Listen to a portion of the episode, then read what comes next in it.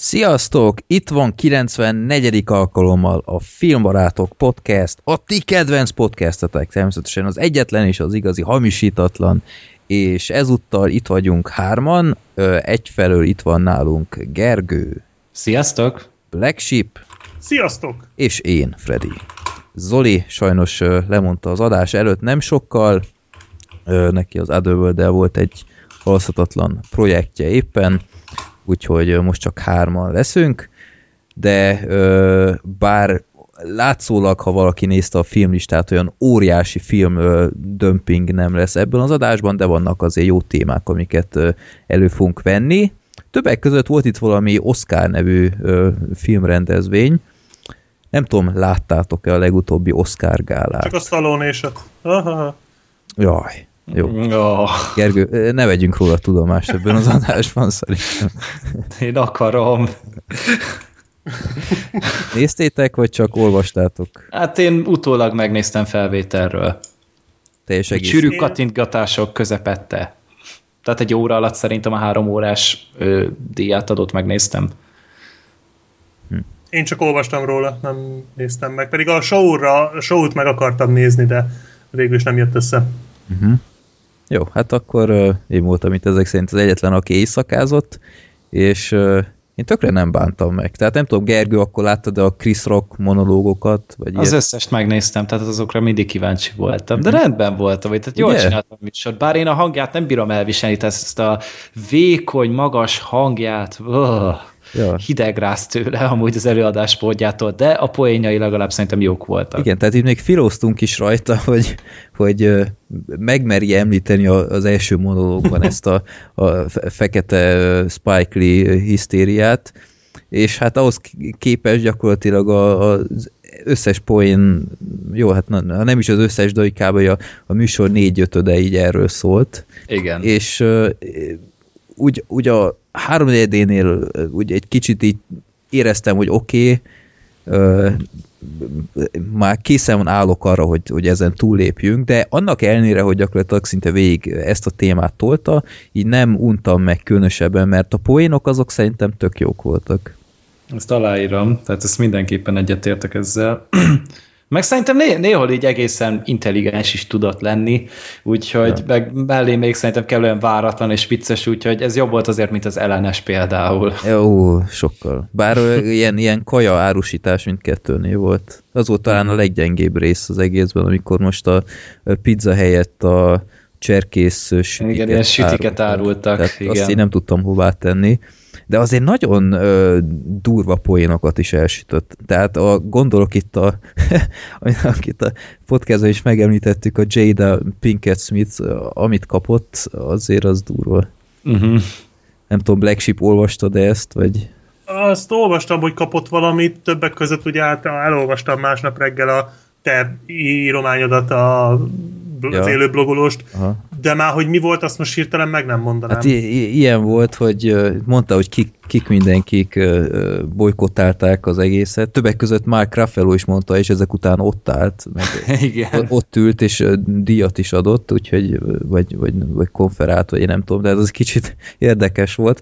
Tehát ilyesmit mondott, hogy, hogy hogy Jada is bolykottálja az egészet, de tudod mit? Az, hogy valamit bolykottálj, először meg kéne, hogy hívjanak téged, meg... Ja. meg, meg én azon... Hogy, hogy én is tudnék bolykottálni nem tudom, Rihanna bugyját, de sosincs oda belépésem, meg ilyet, ilyet így az Oscar gálában, azt a rohadt, tehát ott, ott, és, nagyon feszegette a határokat hogy kicsit belecsapjak itt a lecsóba, tényleg volt az, hogy kapott a Spike Lee valami életműdíjat, és igen, átvette? Igen, tehát igen. van de ez az, a... Ez milyen már, hogy hát... bolykottálok valamit, de ha meghívnak, és hogy díjat kapok, azt átveszem? De nem, nem az Oscar gálán volt ez, hát most, most már... Ja, hogy az korábban volt. Tudod, ez van ez a... De az még a hiszti után voltam úgy átvéve, azt hiszem. Aha. Nem és tudom egyébként, mert talán. ezt mindig ilyen, ilyen nagy különbséggel veszik fel az Oscarhoz képest, ha ez a Governor's Ball, vagy mi a franc, tehát ez ilyen, ilyen gettósított mini Oscar, ahol az életműdíjakat így kiosztják. Tehát korábban még legalább megtisztelték ezeket a nagy embereket, hogy a gálán Igen, adják át. Most meg utolsó, ilyen. amit láttam, ott még rendesen átadták, tehát ott még egy benne most a már, só része Most volt. már évek óta csak egy ilyen, ha? ilyen egyperces összevágás mutatnak ebből. Ja, értem, mert ez, egész. Így, ez így nekem nagyon jellemtelen volt, hogy most akkor, ha valamit bolykottálok, az a minimum, hogy nem megyek el oda. Tehát, hát ö, igen. De akkor így, így mondjuk tisztább. De mondjuk, hogyha hiszti után volt, akkor ugyanúgy ciki. Hát az ugyanúgy ciki, igen. Tehát én nem vagyok ebben biztos, de lehetséges, ha, ja, hogy még a hiszti előtt volt. Akkor adta volna vissza. Hát, ja. Hát mondjuk igen, igen. Az még egy, az is jó lett volna arra, hogy felhívja magára a figyelmet, és legalább minimálisan stílusos lett volna. Hát most akkor megláttuk újra, hogy milyen gerinces az illető. Ennyi. De, ja. Tehát szerintem így maga a show egy tök rendben volt, ami nekem még nagyon tetszett, hogy ilyen nagyon jó kis újításokat vezettek be, például a, a legjobb vágásnál, legjobb forgatókönyvnél, legjobb hangvágás, meg ilyesminél mutattak, tehát ott gyakorlatilag csak példákon Igen. keresztül mutatták be a jelölteket. Meg a hát, forgatókönyvnél például tök jó volt, ott az, nagyon jó volt. Igen, tehát ott képzelje el Black Sheep egy olyat, hogy, hogy olvasod alul a forgatókönyvet, és utána látod hozzá a jelenetet. Tehát, mint Aha. ami a DVD-n ja. extrákként szokott lenni, csak kicsit még profiban. Hangvágás, vagy hangeffekt, vagy nem tudom melyik kategória volt, konkrétan csak az volt, hogy, hogy film, egy-egy filmből csak hangvágásokat hallasz, iszonyat gyorsan egymás után vágva. De jó. Tehát még be sem mondták a filmnek a címét, vagy ilyet. Képpel együtt? Vagy... Képpel együtt, igen, de tényleg csak így a hangokra redukálták az egészet, azt szerintem egy nagy... Tehát legalább tényleg próbáltak úgy, ha igen. már egy hangvágás díjat adunk, akkor annak legyen olyan szaga, amit igen, egy hangvágás díjat adnánk át. És ez pont, pont, jó. pont az, azért nagyon okos ez, mert nagyon nehéz megkülönböztetni szerintem sok szempontból, hogy mondjuk a, a hangvágás, meg a nem tudom, hangeffekt, meg hangkeverés, meg ilyesmi, hogy ott mi a különbség, és ezzel egy kicsit jobban tudták ábrázolni, úgyhogy szerintem ez egy nagyon jó kis újítás volt. Ami viszont szerintem írtó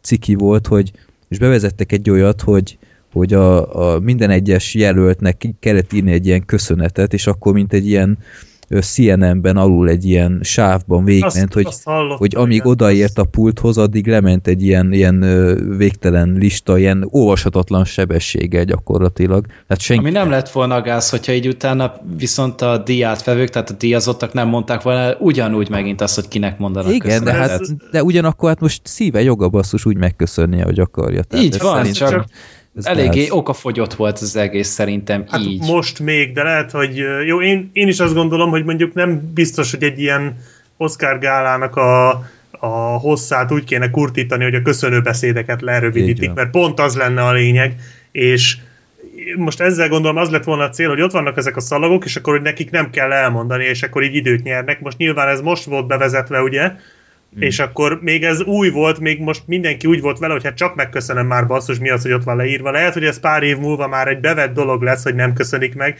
Más kérdés, hogy tényleg én is azt gondolom, hogy ha meg akarja köszönni, akkor miért ne köszönhetné meg Persze. ő maga.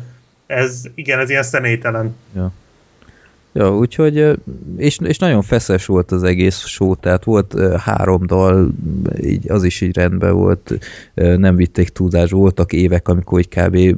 20 percenként dalra fakadtak, és az, az már írtó idegesítő volt.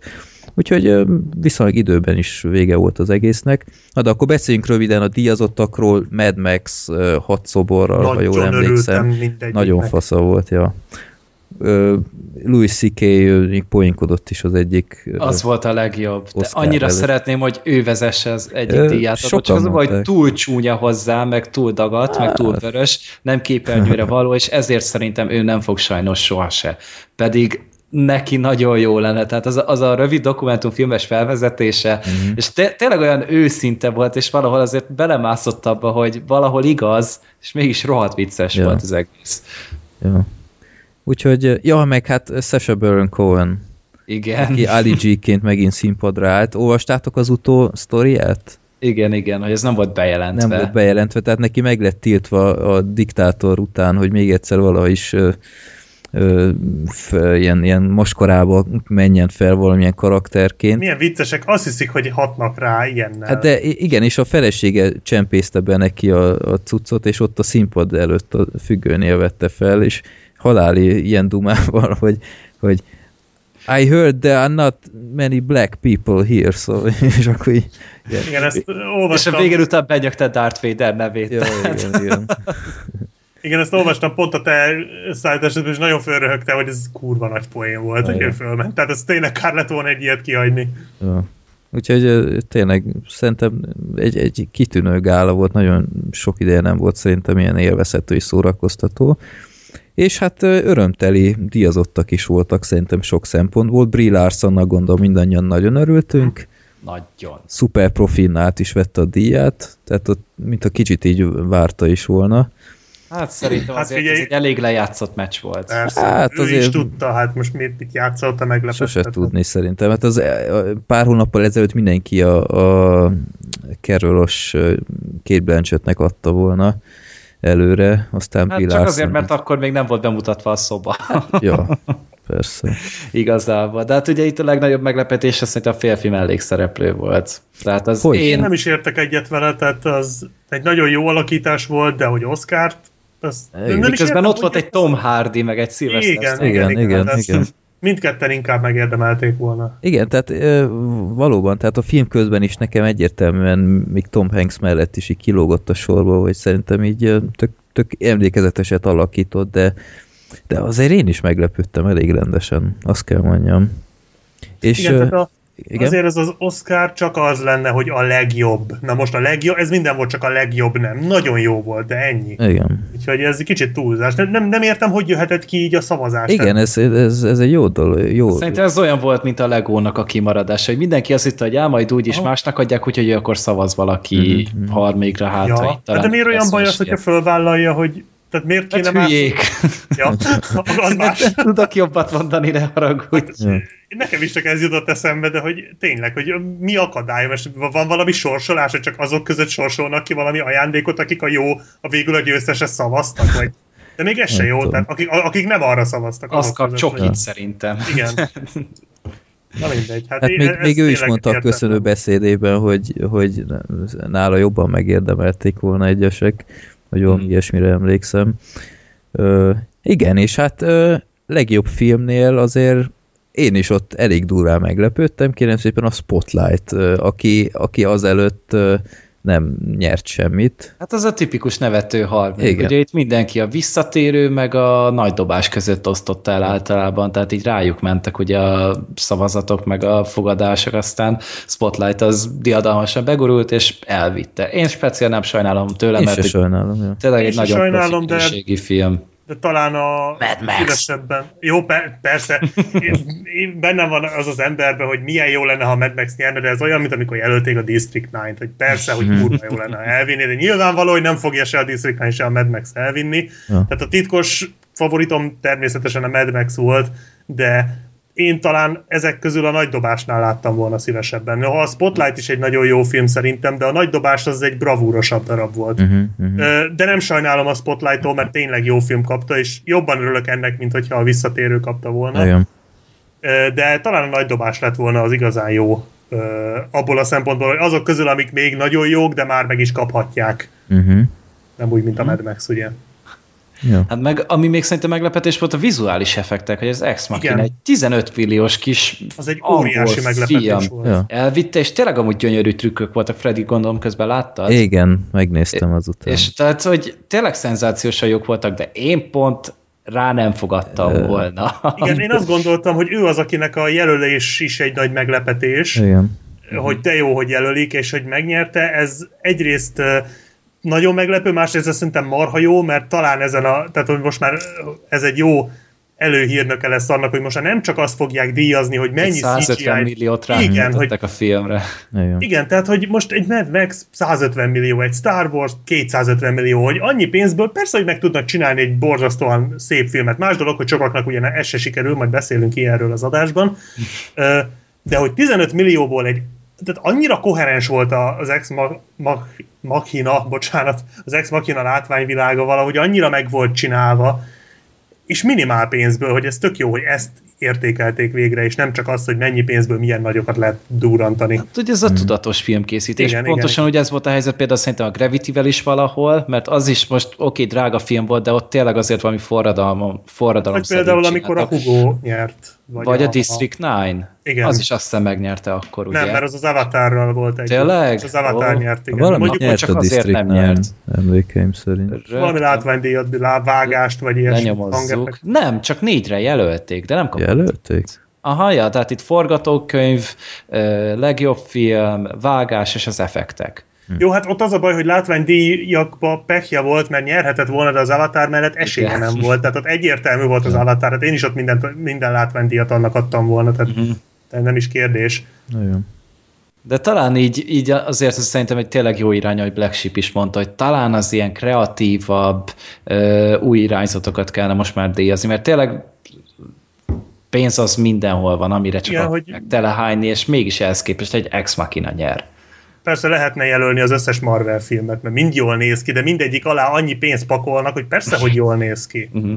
hát mondjuk így... én egyik évben sem adtam volna szerintem Marvel filmnek trükk. Jó, én is csak azt mondtam, hogy jelölhették volna. De a Guardians of the Galaxy-nál talán elgondolkodtam volna rajta a két animált főszereplő miatt. 2014, most nem tudtam megmondani, mik voltak, de ja, az mondjuk elég jól nézett az, az még talán, de azon kívül, tehát nem feltétlen baj, hogy mondjuk azokat nem szórják itt tele ezzel.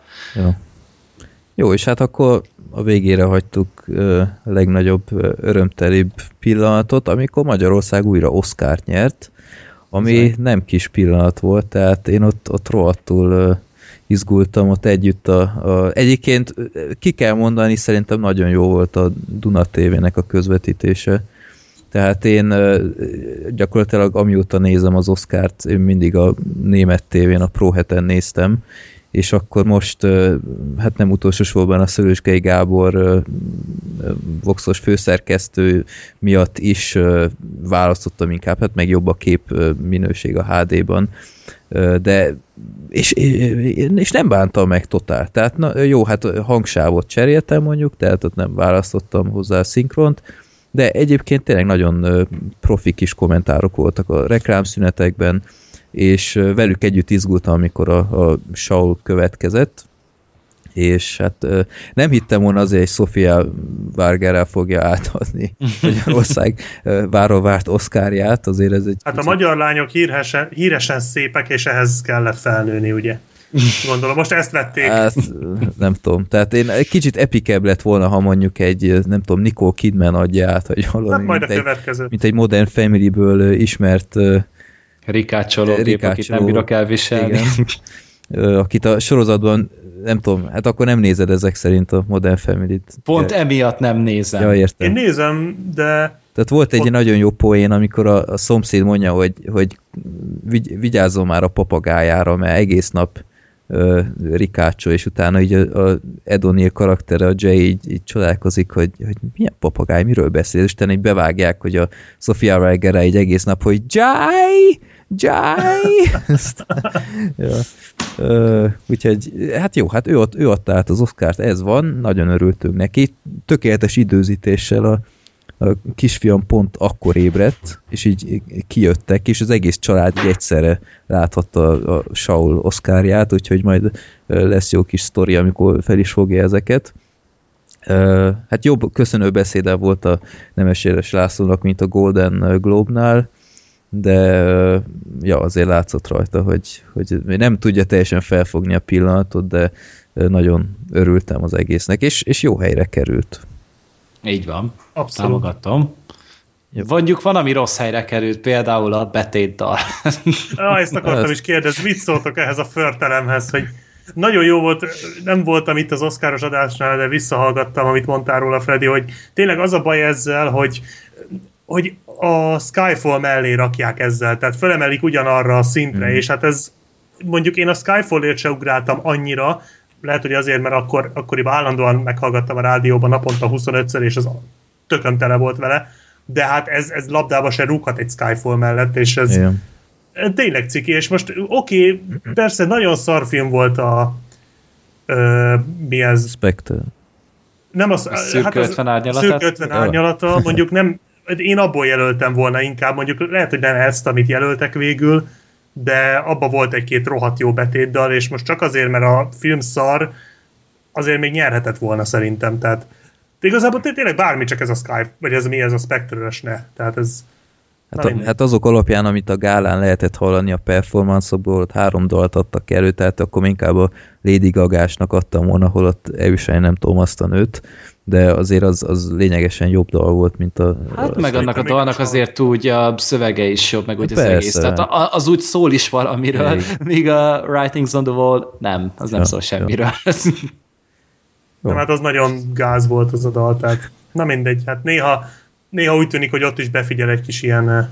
Uh-huh. Ja, hát meg Ennio morricone a díja. Ó, hogy ne. Az, az hatalmas, az bár szép volt. Nem a legjobb zenéért, de hát mindegy, mert abszolút megérdemelte. Hát szerintem a, a konkurenciából így is érdemelte meg legjobban, Persze. nem csak az életművéért. Hát igen, hogy tehát most oké, okay, tényleg itt volt John Williams, tök jó volt, meg Szikáriónak is jó zenéje volt, Kémek hígyái nekem annyira nem tetszett, a carol meg nem is hallottam, de az Aljas 8-asnak rohadt jó zenéje volt. Nem régen szerintem vasárnap néztem, vagy szombaton újra az Aljas 8-ast, és most figyeltem a zenét, és eszméletlen, amit alkotott. Egyébként tehát... ennek kapcsán csak egy, egy rövid kérdés, másodjára azáltal, hogy tudtad, hogy milyen csavar jön a végén, nagyobb élmény volt a film, vagy nem? Nekem ugyanannyira tetszett. Ja, Tehát most itt tudtam figyelni az apróságokra, hogy van-e rá valami utalás, hogy most tényleg hogyan a karakterek hogyan próbálják meg elrejteni, meg az egyes nyomok hogyan vannak elrejtve. Mm. Így szerint azért rejtély alapú filmeknél mindig érdemes egy második nézést, hogy Aha. úgy is működik a film, és nekem nagyon működött így mm. is. Szuper. Jó, igen, hát Morricone megkapta az Oscárt végre, és nagyon frissítő volt, hogy valaki nem angolul köszönte uh-huh. meg, az nekem nagyon tetszett, mert olyan rég volt ilyen, tehát még a, a most is voltak ilyen csilei, azt hiszem valamelyik rövid dokumentumfilmes Oscarnál, vagy nem tudom hol, mindegyik egy elég jó angolsággal köszöni meg ezeket, úgyhogy tényleg üdítő volt egyszer látni egy ilyet.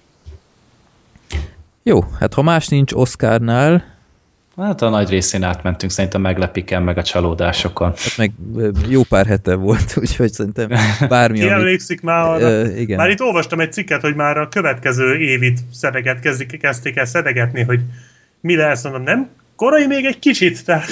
Hát, igen, az Eon Flux az szereti így már Ja, az Eon Fluxon tényleg. Jó, nagyon hát jó az, kis cikk Én volt, arra de... mindig úgy tekintek, hogy így igazából csak felrakják a térképre, és akkor legalább, hogyha valami megtetszik, akkor ja. tudok rá figyelni. Hogy Persze jó cikk volt, nem azt mondom, csak kicsit korainak éreztem még. Hát, Mondjuk ők is tisztában voltak vele, mert azt hiszem, hogy így is kezdték, hogy Aha. épp, hogy túl vagyunk az idején, de már nyomjuk a jövő ja. évit. Igen. Jó. Ö, hát ha már szóba került itt a, a Vox, muszáj megemlíteni, hogy, hogy nem ö, semmi pillanathoz érkezett itt a podcast. A a Gábor, a Szőskei Gábor, aki már itt az adásunkban is volt, meg azóta nagyon jó a kapcsolatunk, ilyen, ilyen jó kis Vox filmbarátok szövetség alakult ki, aminek nagyon örülök és büszke vagyok rá.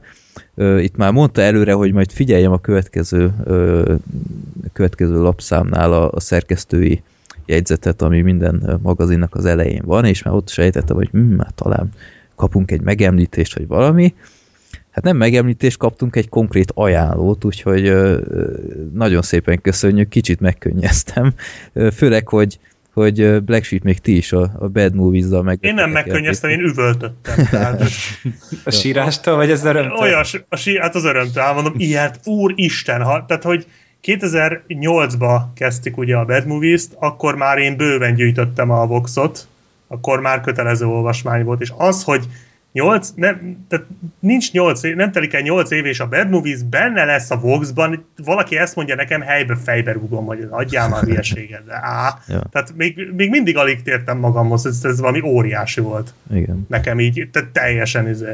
Jó.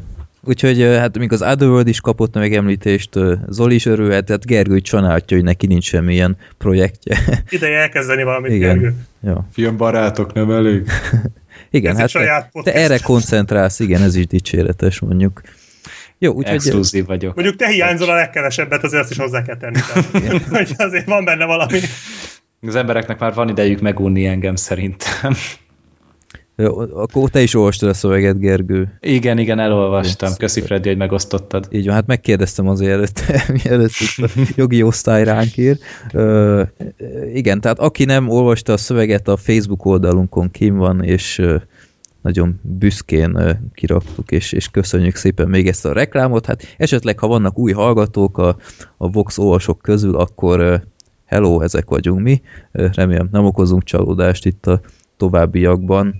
Lehet, hogy jobban el is magyarázom itt akkor a, a robatokat, még hamarosan következnek. Úgyhogy, ja, hát, és nem szabad elhaladni egy dolog mellett, ha már Vox, Black Sheep, van valami esetleg valami mondani valód? Igen, kaptam egy ilyen nagyon fura meghívást, először azt hittem, hogy spam. Nem.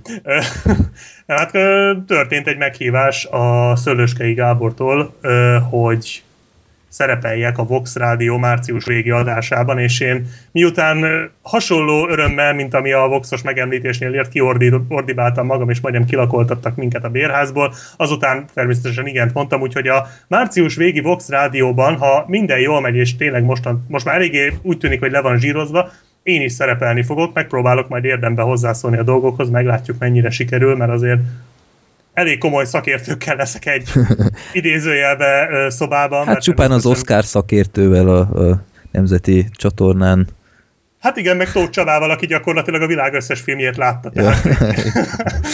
Ja. Úgyhogy igen, de nagyon-nagyon várom, nagyon fölspanoltam már magam. Király. Úgyhogy biztos nagyon jó lesz. Úgyhogy köszönöm szépen a meghívást, és Freddy, neked is a, a, az ajánlás, mert gyakorlatilag neked köszönhetem, hiszen te ajánlottál engem. Ja, hát hogy igen, hát a Gábor engem kérdezett meg, de én úgy voltam vele, hogy Black Sheep sokkal régebb óta hallgatta is a Vox rádiót, meg, meg sokkal több ideje olvassa is, akkor mondom, ez lenne igazságos, meg ne csak az legyen, hogy én vagyok a filmbarátok arca, vagy hangja, vagy nem tudom, hogy mondjam, ti is ugyanúgy részesei vagytok az egésznek, úgyhogy ez, ez neked jár inkább, úgyhogy én örömmel átadtam neked, és Hát én megköszönöm szépen, mert ez tényleg ez a lehetőséggel. Abszolút. Király. Na, akkor még egy darab téma van, mielőtt itt elkezdjük a, a robatainkat. Öm, nem tudom, figyeltétek-e itt a közelmúltban a magyar média oldalakat, itt ö, többek között egyszerre két viszonylag nagy portál és podcastet indított. Egyszer az IGN, mondjuk a podcast óta, vagy az Oscar óta nem jelentkeztek azóta, meg az Index is most elkezdett egy elég komoly kampányt a podcastjük kapcsán. Nem tudom, láttátok-e? Uh-huh. Nem, én nem láttam. Ö, igen, szóval kicsit így érdekes, hogy egyszerre időzítettek de hát én nagyon örülök, hogyha a podcast, az podcast, magyar podcast világ egy kicsit színesebb lesz, és ez egy tök jó dolog. Egyetlen dolog, amit egy kicsit így zavarónak, és ez nem is az IGN-re vonatkozik, mert ott a Zalaba Ferivel nagyon jó kezekben az egész, de egy kicsit félek, hogy az Indexnél az lesz, mint ami, amit az Origo Filmklub csinál, ami Interjú? Igen, tehát egy kicsit így zavar, hogy, hogy nem tudom, podcastnek lehet-e, podcastnek lehet-e azt nevezni, ami gyakorlatilag csak akkor jelenik meg, ha valami szupersztár vendégük van, akit a irdatlan kapcsolatrendszerüknek köszönhetően gyakorlatilag heti szinten meg tudnának oldani. Hát szerintem nem, erre van egy külön fogalom, ez az interjú. Tehát... Igen, tehát audio interjú szerintem szerencsésebb lenne. Ezt sem értem, hogy a, a filmklubnál egyébként tök kompetens, de nagyon jó interjúik vannak, tehát én, Persze nem, én, én sem a színvonalat akarom. Kétségbe, csak miért csak... nem jelennek meg akkor, amikor mondjuk nincs vendég, hanem csak beszélnek valamiről, tehát ez egy olyan kicsit így, így tényleg így zavar az egészben, hogy, hogy mint hogyha a, a műsorvezetők önmaguk nem lennének elég karakterek, hogy úgymond tartalmat szolgáltassanak, mindig, mindig kell egy ilyen apropó, amivel valahogy ki lehet tűnni a többiek közül, úgyhogy ezt szerettem volna egy kicsit megemlíteni, hogy remélem nem ez lesz, és, és egy kicsit, hogy mondjam, megpróbálnak valamit felépíteni, uh, ennek így örülnék, mert ne, nem magunk miatt, mert nyilván nem tudunk lab, lab, labdába rúgni ilyen sztárvendégek mellett, még ha Moderász Isti benne is lesz a podcastben hamarosan, de ö, ja, tehát nem tudom, ez csak egy olyan trend, aminek így annyira nem örülnék, ö, de hát természetesen, ha, ha nekünk sikerülne Oscar díjas hangvágót, meg nem tudom én rendezőt szerezni, mi is élnénk a lehetőséggel, csak valószínűleg, hogy Antal Nimrodnál is annó nem jött össze, mert nem vagyunk egy origó. De dolgozunk. Még. Így van. Tehát Én dolgozok rajta. Az Origo nem volt például Vox szerkesztőjegyzetben, he? Ja de, ja, de benne voltak, basszus. Ez pont Bassza egy... meg. Az Index nem volt, na. De. Jó, na mindegy, nem akarok itt semmiféle audio. Fajháborút egymásnak. Így van. Nem Ugrasztuk őket egymásnak, jól legyengítik egymást, és akkor a maradékokat könnyebb lesz legyőzni. Így van. Úgyhogy ha valaki hallgatja tőlünk, vagy az Origótól, vagy az Indextől, akkor nyugodtan jelezzenek vissza. Én örülök nektek, csak így, így legyen kis önálló adás is. Én ennek tökre örülnék, mert, mert szerintem lenne ennek is piaca. Jó, Na, akkor el is érkeztünk a rovatokhoz. Az első rovat melyik legyen? Sorsoljunk népakaratába, vagy világ? Sorsoljunk. Sorsoljunk, egyáltalán. Ja, soha kivárni.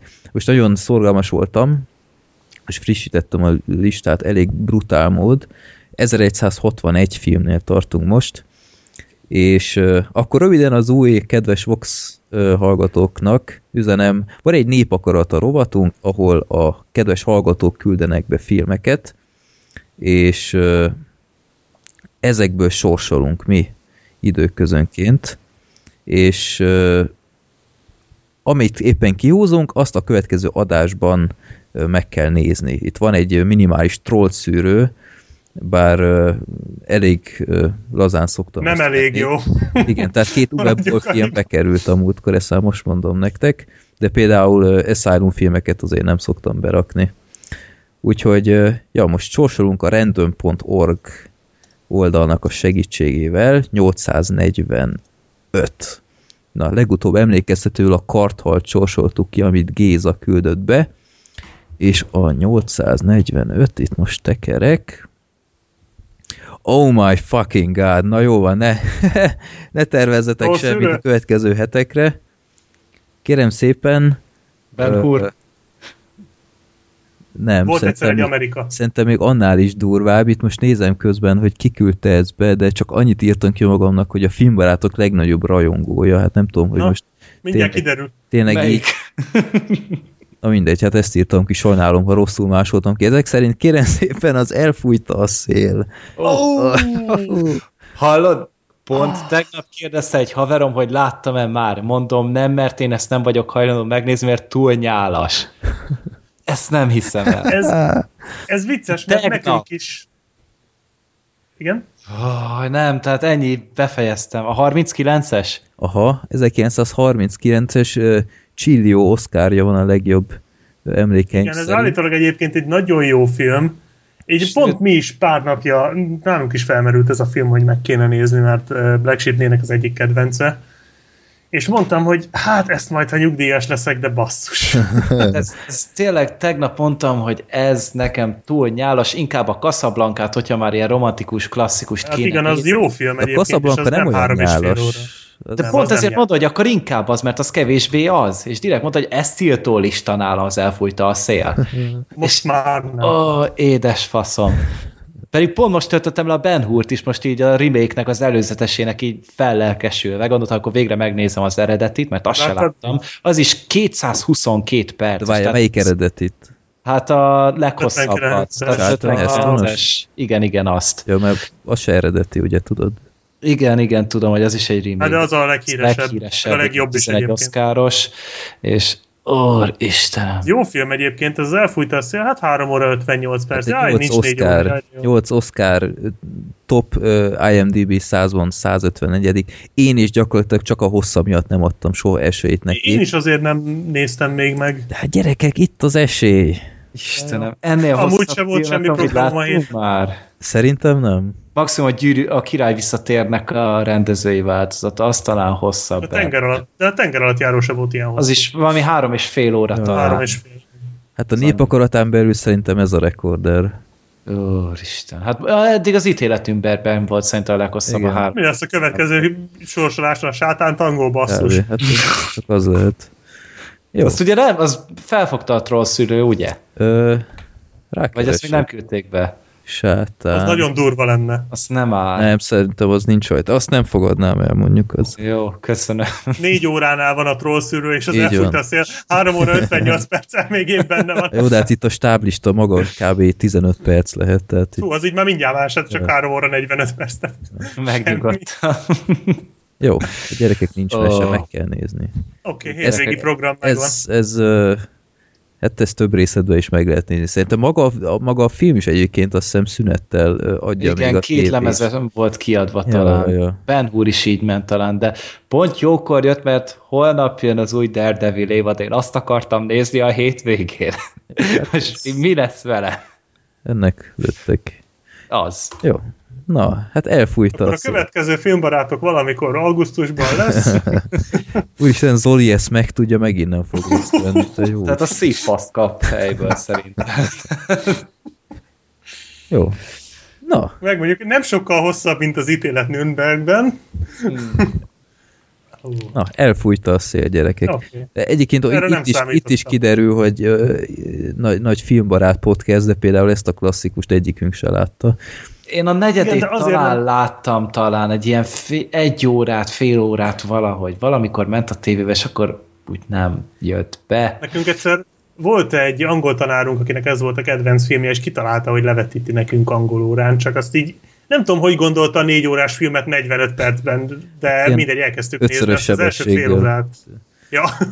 Az Tehát utána egy konkrét témazáró is belefért volna, mert más órai anyaga nem foglalkoztak ennyit. Ja. Hát igen, igen, igen. Emlékszem, még annó a tévé adta, azt hiszem több részletben, és így anyám még mondta is, hogy jaj, vegyem már fel neki, és így így néztem, és így basszus, így nem fért rá a videókazettára, így, így sehogy. kellett I- Igen, volna. tehát talán még LP-be se fért fel, vagy én nem tudom, tehát így azt hittem, hogy jó, hát... Vagy LP-be, igen. Igen, ilyen régi film, vagy így, aztán nézem, mondom, úristen, hát itt nincs olyan kazetta, amire ez itt ráfér per pillanat, így hirtelen. Ja, jó. Sőt, amúgy azt vágjátok, hogy hogy az inflációt beleveszik, akkor ez az Észak-Amerikában hozott legtöbbet ja, befételt szerzett filmje. Tehát ez így átváltva mai árfolyamra valami 1,75 milliárd vagy 75 század milliárd dollárt összeszedett. Uh-huh. Ehhez képest a második helyzet, az új remény, az másfél milliárddal. Igen, bár én a Box Office Mojo néztem ezt a listát, és kicsit úgy böngészgettem, még régebben, és annyira nem tisztám nekem ez az inflációs átváltás, mert vannak ilyen nagyon érdekes évek per átváltó számok, tehát hogy mondjuk, nem, most ez nem konkrét példa, csak hogy így érzékeltessem, mondjuk egy 65-ös film, ami mondjuk keresett a maga korába 150 milliót, sokkal többre lett mai ö, értékben átírva, vagy hogy mondjam, átszámítva, mint mondjuk egy 67-es de, de irgalmatlanul többet, tehát mondjuk duplája. Tehát szerintem nem tudom, hogy akkor történt-e valami, volt-e ott valami, valami borzasztó nagy recesszió, vagy recesszió, valami? vagy ez csak egy elírás, de emlékszem, most tényleg nem tudok konkrét példát, hogyha most megint nem lehet, hogy megtalálnám mondjuk 10 perc, vagy 15 perc alatt, de most nyilván nem fogom. Hát tényleg egy 65-ös film, ami akkor 150 millió volt, az ma mondjuk 600 millió, egy 67-es, ami akkor 150 millió volt, az meg ma 800 millió. Tehát ilyen hmm. horribilis különbségek vannak, úgyhogy én ebben annyira nem hiszek, bár az nyilván, hogy a, az első mondjuk tíz az valószínűleg azért tényleg pontos lehet, mert hát csak az első tíz, tehát ott, ott azért még biztos rendesen utána számoltak, de én annyira hmm. ebben nem vagyok biztos, mm-hmm. hogy az ott minden teljesen konkrét. Igen, kicsit mindig úgy érzem én is, hogy pont úgy variálják ezeket, hogy újra lehessen cikkezni erről valamit. Ez a szélről? Hát nem, nem is csak az, hanem így a Titanicról is, meg állandóan elővesznek ilyen régi filmeket, és így, így statisztikával így varázsolnak egy kicsit, hogy újra lehessen valami új blockbuster kapcsán hasonlítgatni. De... Jó, mondjuk tényleg az mondjuk hogy az elfújta a szél az ennyire sikeres, az, az eléggé egyértelmű, mm, hogy tényleg persze. az. De ez azért van, mert akkoriban még egész más mozis szokások is voltak, tehát ezt ma már egy film nem tudja megcsinálni. Hát jó, hát ott ilyen tíz évig azt hiszem műsoron igen, volt, igen, igen. nem is és nagyon ott... lehetett otthon megszerezni, úgyhogy mindig hát meg nem volt még nagyon menni. tévé, tehát ott még nem volt se. ez, hogy tévében Aha. megnézel egy filmet, tehát egész más, ez tényleg ma már ezt semmi, hát még a Star Wars se közelítette. Mm-hmm. Tehát Ezt így moziban végülni egyébként a négy órát hát, azért. Hát gondolom, hogy azért egy három szünetet beilleszthetnének iktattak ja. körülbelül. De hát így nézeket ebből, hogy nincs remake amúgy. Tehát így most rámentem egy karakternek így az oldalára, és így, így nem látom, hogy több filmben szerepelt volna. Jó kérdés. Hogy nincs ebből még mondjuk tényleg remake? Pedig azért az egy eléggé jellemző doktor, vagy dolog lenne szerintem. Hát, szerintem lehet, hogy ez a téma annyira nem időtálló ma már. Uh-huh. Hát akkor meg egy kis aktuális Hát ma már ilyen felvértezve földön kívüliekkel, meg igen. hát csinálnak egy Marvel remake belőle. Ja. Jó. Na, akkor uh, elékeztünk a villám kérdésekhez. A szokásos három helyet csak uh, kvázi másfelet raktam bele, vagy mindjárt meglátjátok miért, mert és annyi témánk volt itt az elején, hogy kicsit egy, egy kérdést legalább kivettem. Na, az első kérdés Zolitól van, ez leginkább a Black Sheep területe lesz. A Van... nem. A When Marnie Was There című igen remek Oscarra is jelölt anime kapcsán, kapcsán írnék. Nagyon ajánlom a filmet, szerint véleményem szerint a 2015-ös év legnagyobb filmje, de nyilván nem lesz sok esély az agymanó mellett, igen, így is volt.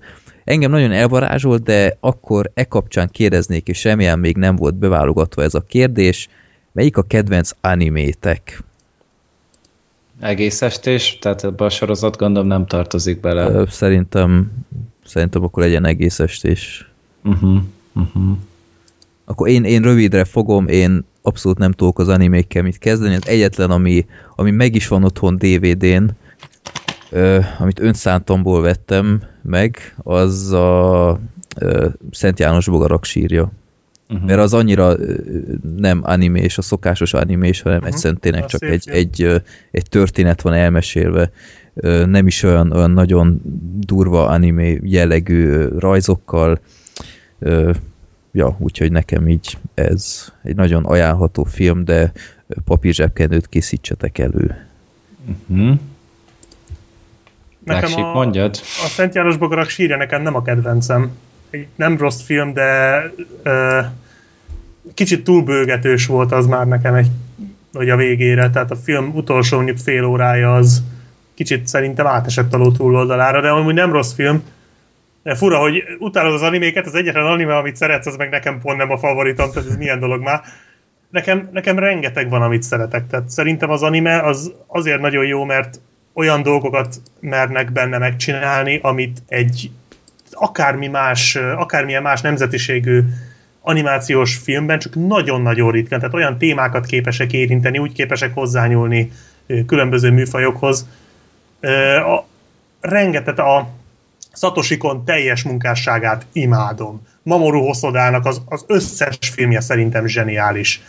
Hogyha most a, nagy klasszikusokat, úgy, mint az Akira, a, a Mi az, aki filmek, azok közül mondjuk nem mindet imádom, de, de mindegyik, tehát mindegyik nagy anime rendezőtől van legalább egy olyan film, amit nagyon-nagyon szeretek. Hogyha most kedvencet kéne mondani, akkor az talán a talán megosztva a Perfect Blue, ami Satoshi Konnak a filmje. Ez egyébként a magyar mozikban is ment, 2008-ban azt hiszem. Egy nagyon durva ö, pszichotriller. Hogyha Freddy azért szeretted a Szent János Bogarak sírját, mert nem animés, akkor még a Perfect Blue-t tudom ajánlani, mert az is egy hasonlóan úgymond ilyen kicsit nem azt mondom, hogy könnyen fogyasztható, de nem azért nehezen fogyasztható, mert nagyon japán lenne. Ez azért van, mert egy regényből készült, nem pedig egy mangából, tehát alapból már az alapanyag is ö, ö, más, és nem is... Azt a top filmes videódban is emlegetted szerintem. Igen, igen, ott is, oda is beválogattam, és bár gondolkodtam, hogy vagy a Perfect Blue legyen a listán, mert kettőt nem akartam berakni, akkor ki kell szorítanom. Hadd nem mondjam, mennyire mocskosú nehéz volt azt a 20 filmet összeállítani. De a másik, amit nagyon-nagyon szeretek, az a Ghost in the Shell, az egy nagy klasszikus, tehát az szerintem szintén egy olyan, amit minden anime, illetve science fiction rajongónak érdemes megnézni, mert a science fiction műfajnak az egyik alapköve. Azt én is láttam. És Mondjuk én annyira nem voltam tőle elájulva, egy olyan, úgy elnézegettem, tehát úgy, úgy értettem is, hogy miről szólt, csak az már eléggé animés volt nekem. Tehát ott az már animés, voltak ezek a valóban. hülye túlzások, amik már nekem is sok, sok néha, és így... Mi így arra gondolsz, amikor a csaj mesztelenül letépi a robot tetejét? Nem értem, hogy mi a túlzás. Ez annyira fura volt, de maga a tartalom, ami benne volt a filmben, az szenzációs, csak maga a tálalás nem jött be nekem annyira. Én azt, azt, az az, amit még imádok.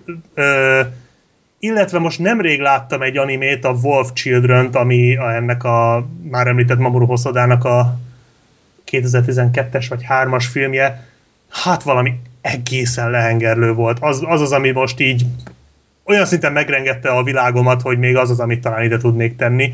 És ez megint egy olyan, hogy ez egy olyan film, amit talán be is tudtam volna rakni a top 20-as listámba, csak ugye már előtte megcsináltam a listát, tehát erről beszéltem abban a videóban, hogy ez, ez egy ottani lista, most már lehet, hogy tök máshogy néz neki, mert tényleg ez a Wolf Children, ez, ez például egy olyan, amit gondolkodás nélkül beraknék, mert valami zseniális volt. Tulajdonképpen egy alkonyat újra gondolás egyébként, csak az érdekesség kedvéért, egy, egy ö, teljesen átlagos nő összejön egy vérfarkas fiúval, és gyerekeik lesznek, viszont aztán a, a fiú meghal, és arról szól, hogy hogyan neveli fel a nő ezt a két félig ember, félig farkas kis, ez egyikük lánya, másikuk fiú, és hát valami egészen elképesztő. Tehát valaki komolyan végig gondolta ezt az alkonyatos fasságot, és kihozott belőle egy, egy igazi remek művet, szóval nagyon-nagyon jó film, de még tudnám sorolni egyébként órákig azokat az animéket, amik lenyűgöztek. hát nálam igazából, tehát a, amit ugye kérdésfeltevő hallgatónk is említett, a was there erről hallottam, az egyik YouTube kritikusnál, a Chris Tuckman látta ezt, és ő is áradozott róla össze-vissza, meg aztán az év végi top listájába is belerakta, úgyhogy valahol elkezdett érdekelni a film, majd lehet meg is nézem, de hogy így kedvencek közül nekem is egyrészt hogy nagyon tetszett, amit Freddy is mondott, a Szent János Bogarak sírja, tehát engem is állatira megrázott, és tényleg egy nagyon emberi történet volt. A másik pedig hát a mi az, akitől még láttam másik kettőt, amik így jobban megmaradtak, a Totoro meg a Chiro. Tehát talán a Chiro jobb ezek közül. Mm. Amiket így jobban szerettem. Nekem a Totoro pont mi az, aki egyik legtúlértékeltebb filmje szerintem. Uh-huh. Az pont uh-huh. az, amit nem tudott bevenni a gyomra, pedig láttam már többször. A Chihiro az mondjuk az egyik legjobb filmje szerintem mi az, akinek. Uh-huh. Az, hát az ezt mondom én is, hogy azt talán egy picit jobb volt Aha, a Chihiro. Azt, De a Totoro mondtam, is... Nem? Tessék?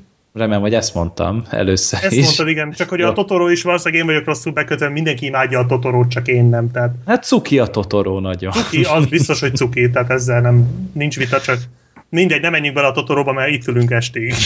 nem jutottunk sehova. Itt közben gondolkodtam, hogy hány anime filmet láttam, és én há háromig jutottam abból a az egyik a népakaratában volt, ez a Dampír, Vampír, vagy én nem tudom, az mi is volt jó, ez. Az is baromi jó film, uh, bár az nagyon anime, tehát igen. ahhoz mondjuk nem elég, ahhoz, ahhoz szeretni kell az animéket szerintem, hogy az be tud fogadni. A másikat meg te nézetted meg velem a karácsonyi uh, kívánságnál, ja, az a 5 cm, vagy 5 cm másodpercenként, az is egy igen. nagyon jó film. És például annak a filmnek a rendezője is sorra gyártja az olyan animéket, amik zseniálisak. Tehát az, mondjuk azok is kicsit elvontak. Uh-huh.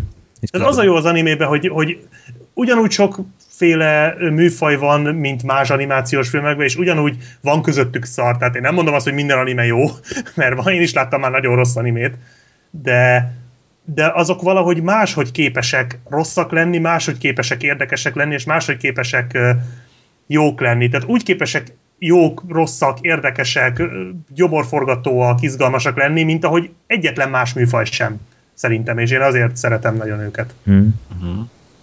Jó. De ez csak az én véleményem. Ez itt én is hogy ezeket erről. a filmeket IMDb-n úgy szedtem össze, hogy megnézte a ratingjeimet, és az animációs bejelöltem, és akkor ott úgy kiválogattam az animéket közül, és összesen hat darabban értékelve. Úgyhogy tényleg nem vagyok egy nagy anime fogyasztó. De mondjad, Freddy, bocs, hogy belévágtam. Ö, időköz elfelejtettem, mit akartam mondani. ja, Perfect Blue, igen, a Black Sheep előbb említette, itt rákerestem, de kicsit bizarr már a leírása is, úgyhogy... Nagyon-nagyon bizarr film, és nagyon nehéz, tehát úgy, úgy ajánlottam, hogyha olyan animét akarsz látni, ami nem azért bizarr és nehéz, mert, mert japán, tehát ö, le kell hozzáülni, de szerintem egy akkora mindfuck, hogy tehát szerintem azt látni kell, de egy ja, egyébként... visszavonult énekesnőt ö, terrorizálja egy ö, egy múltbeli szellem, vagy valami ilyesmi. Hát valami rajongó volt. Hát, hogyha nagyon csúnyán le akarod tompítani az egészet, akkor igen, de hát azért ennél kicsit több. Egy rajongó is van benne, valóban, és igen, hát ez tulajdonképpen a tudathasadás, meg a megőrülésnek a, uh-huh.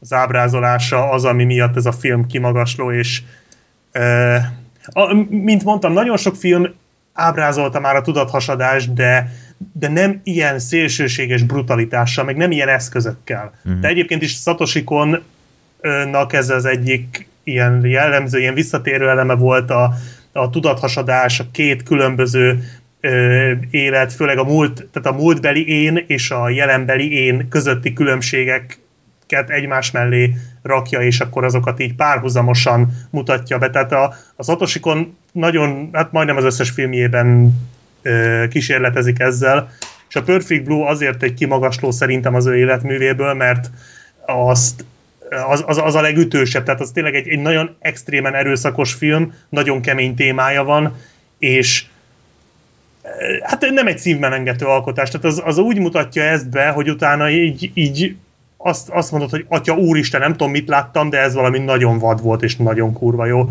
De már megint belelendültem a Satoshi nem szabad ilyenekkel kérdezni engem, mert, mert tényleg, tényleg a Perfect egy olyan film, amiről órákig tudnék beszélni, hogy miért nagyon jó szerintem.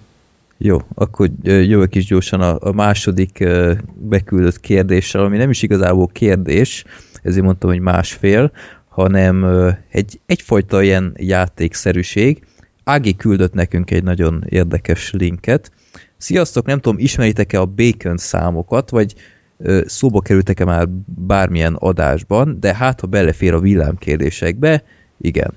Mondani kell egymásnak egy-egy színészt, és a másik embernek meg kell tudni mondania, hogy mennyi a Bacon száma, azaz mi a legrövidebb út, ahogy Kevin Baconhöz kapcsolható. Kicsit még zűzaros tudom. Például Sean Penn Bacon száma egy, mert a titokzatos folyóban együtt játszottak. Heath Ledger száma kettő, mert neki nem volt vele közvetlen filmje, viszont játszott a Dr. Parnassusban Johnny Deppel, aki pedig a Black Mass-ben Kevin Baconnel volt. Van egy honlap, ahol rá is lehet keresni mindenre, szerintem szórakoztató azoknak, akik sok kis filmet ismernek, és küldött egy linket, én ezt elküldtem nektek, és ti, kedves hallgatók, a csatolmányoknál is megtaláljátok, úgyhogy lehet szórakozni.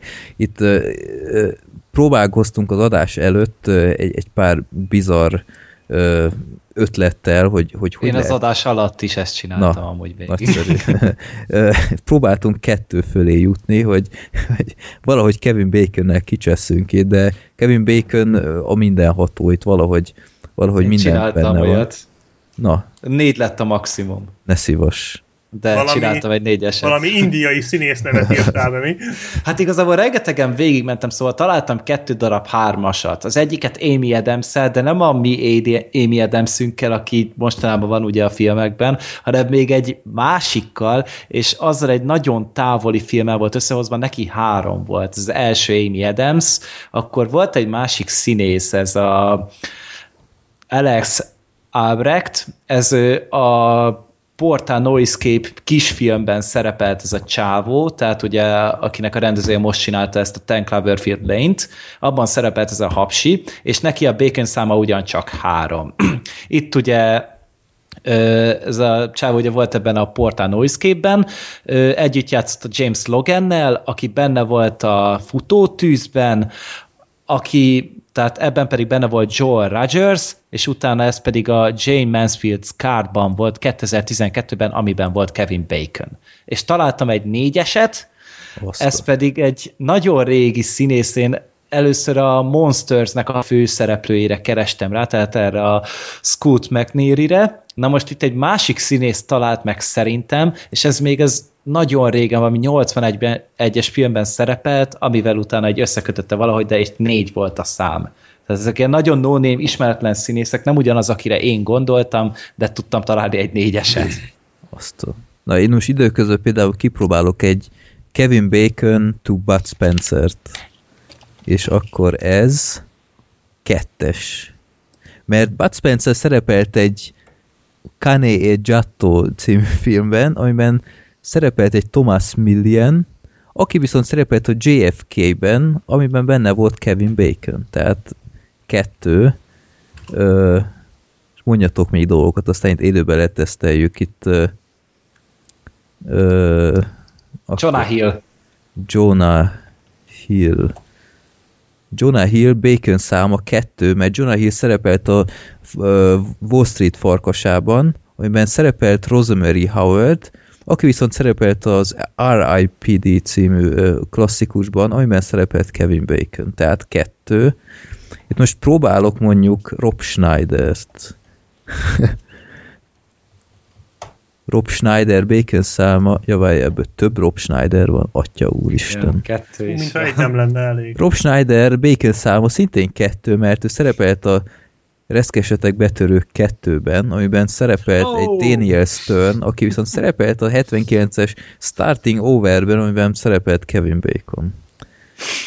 Atya úristen. De ismert színészen nem lehet találni, mert Kevin Bacon nagyon sok filmben szerepelt. De basszus, csak... Nagyon sok sztárral Henry Cavill együtt. mondjuk.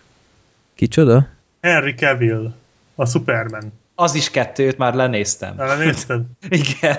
Akkor, Azt már megnéztem. Uh, Michael Dudikoff. Ó. Oh. Michael Dudikoff és Kevin Bacon. Kettes ez is, hogy a francba lehet. Michael Dudikoff szerepelt az Eblaze című 2001-es filmen, te úristen. Mert a Michael Dudikoff is annyi filmbe szerepel, csak azokat nem látjuk, tehát mindenkivel játszott ilyen már együtt gyakorlatilag így ezen a szinten.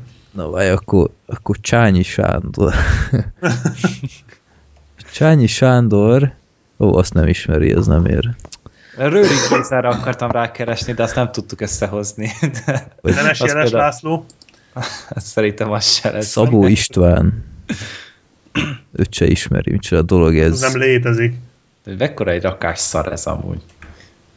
Tehát így ezzel azért el lehet szórakozni, hogy hát ha valami ismert arccal összebírjuk hozni. Kiírtam, hogy Szabó István hosszú ó meg A nélkül, úgy nem találta, kiírtam rendesen, úgy, úgy talált István Szegedi Szabót, meg ilyeneket, nem tudom kik ezek. István Szegedi Szabó Bacon száma három. Jó, ö, ebben nem mennék bele. Igen. Ja, úgyhogy el lehet ezzel szórakozni akkor ezek szerint a három a legmagasabb, mint én nekem sikerült Gergő hát nem tudom, lehet ötöst egyáltalán, lehetséges Szerintem ez, vagy, nem. vagy felrobban a föld?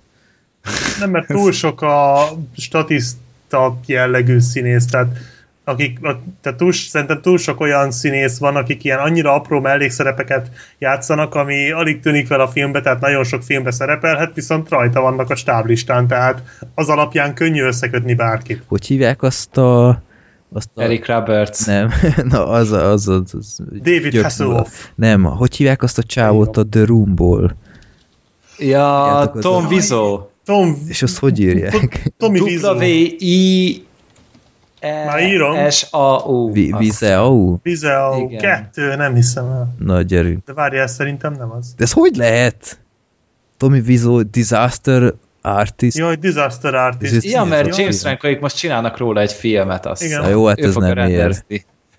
nem tudjuk megcsinálni. Tommy Wiseau Ez, ez hihetetlen.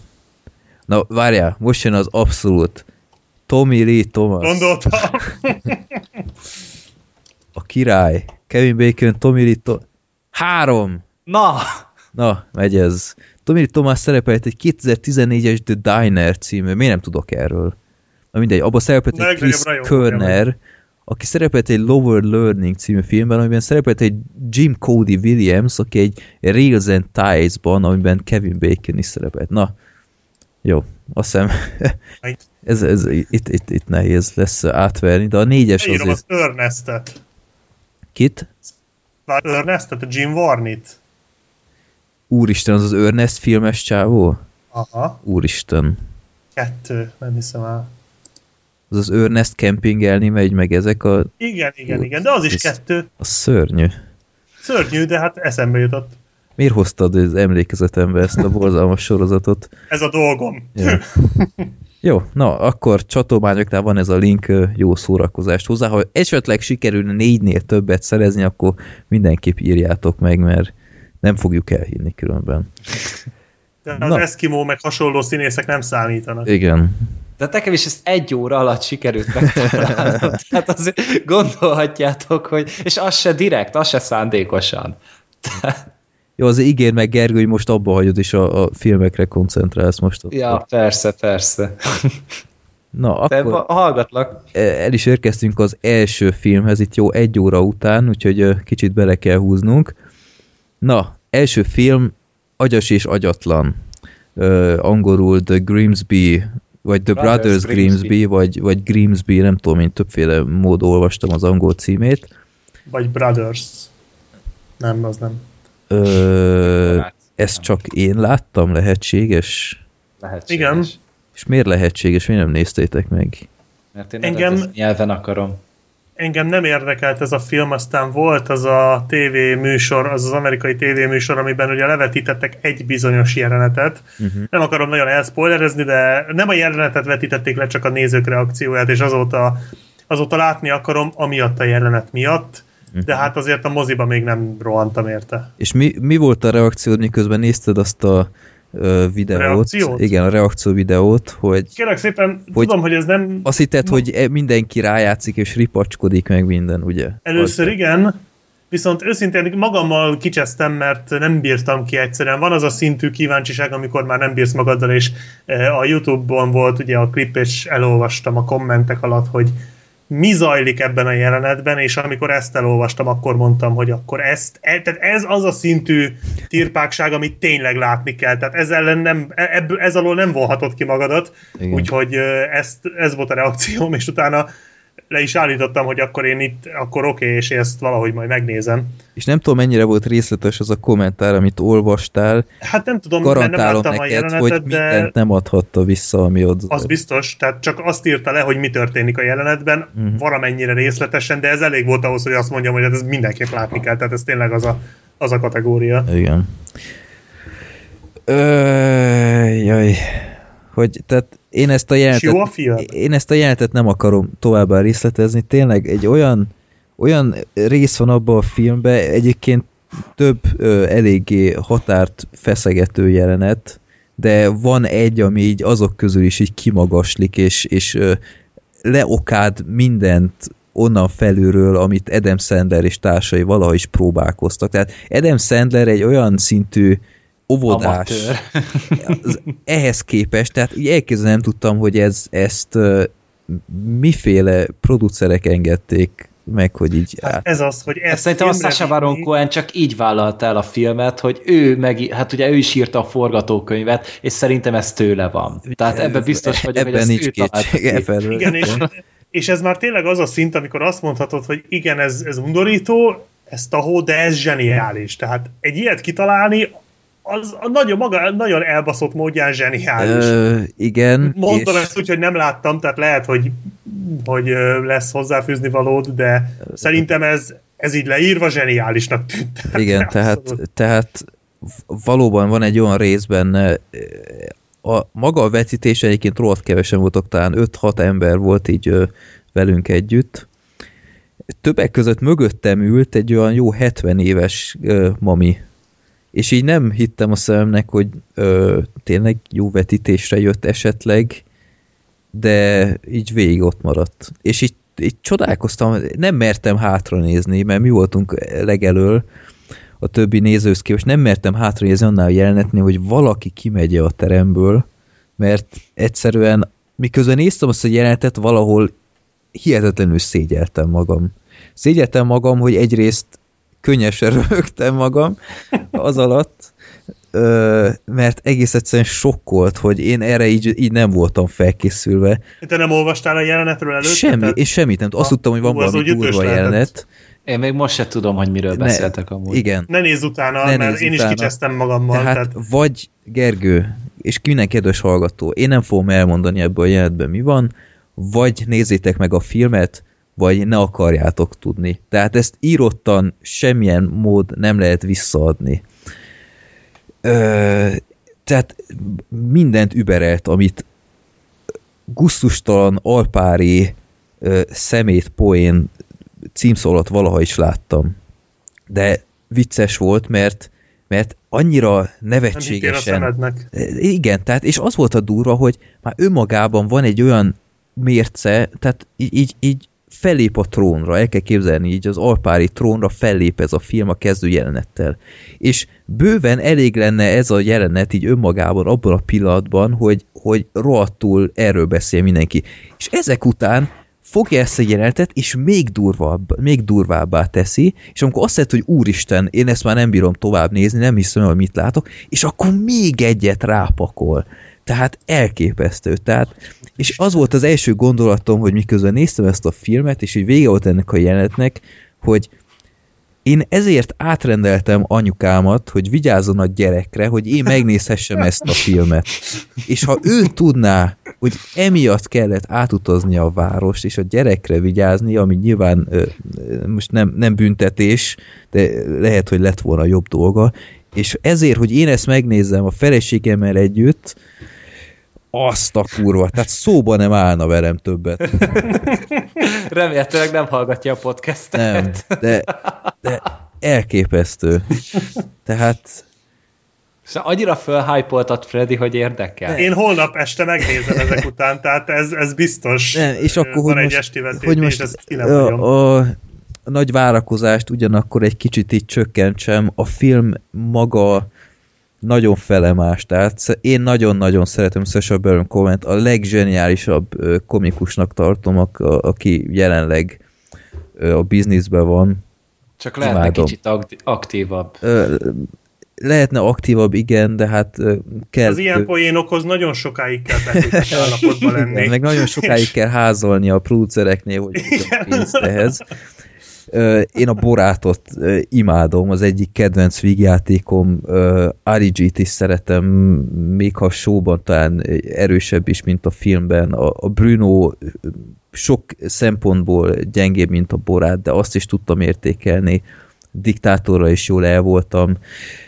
Nagyon-nagyon szeretem Sacha Baron de ennél a filmre egy kicsit úgy éreztem, hogy hogy így radar alatt kerül a mozikba, tehát nem volt a szokásos Baron Cohen hypehoz képest ilyen nagy felhajtás, viszonylag kicsit így beslisszak az akciófilmnek volt árulva, tehát ugye a rendező is, a Louis Leterrier is, uh-huh. tehát akciófilm rendező is, és nem biztos, hogy szerintem ez egy jó kezekben volt ez a film rendezés szempontjából. Lehetséges, igen meg úgy nem adta el magát szerintem az egész sztori olyan jó. Kezdve azzal, hogy, hogy nem Sasha Baron cohen az abszolút főszerep, tehát egy ilyen buddy movie-szerűséget kell elképzelni.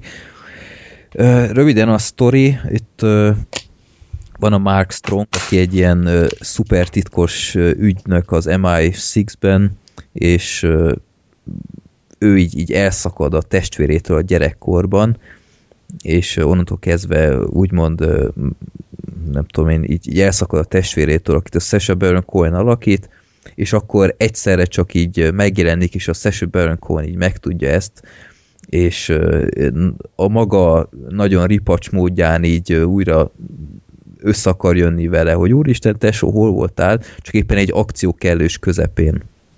És hát természetesen balülsül el Sasha Baron Cohen miatt, és onnantól kezdve így menekülnie kell a Mark Strongnak, mert azt hiszik, hogy ő követett el egy merényletet, és hát a Sasha Baron Cohen karaktere egy ilyen nagyon sutyó, sörívó, ilyen, ilyen redneck, huligán focidrukker, ilyen kicsit, mintha ilyen beltenyészet gyerekeik lennének, szóval nagyon-nagyon sutyó az egész tényleg. Kicsit olyan, mint a ilyen, ilyen New Kid-szerű az egész. Oh és, és akkor így a, ez a szuper elegáns ügynök Mark Strong kellő kontraszt ehhez a, a Sacha Cohen sutyóhoz képest.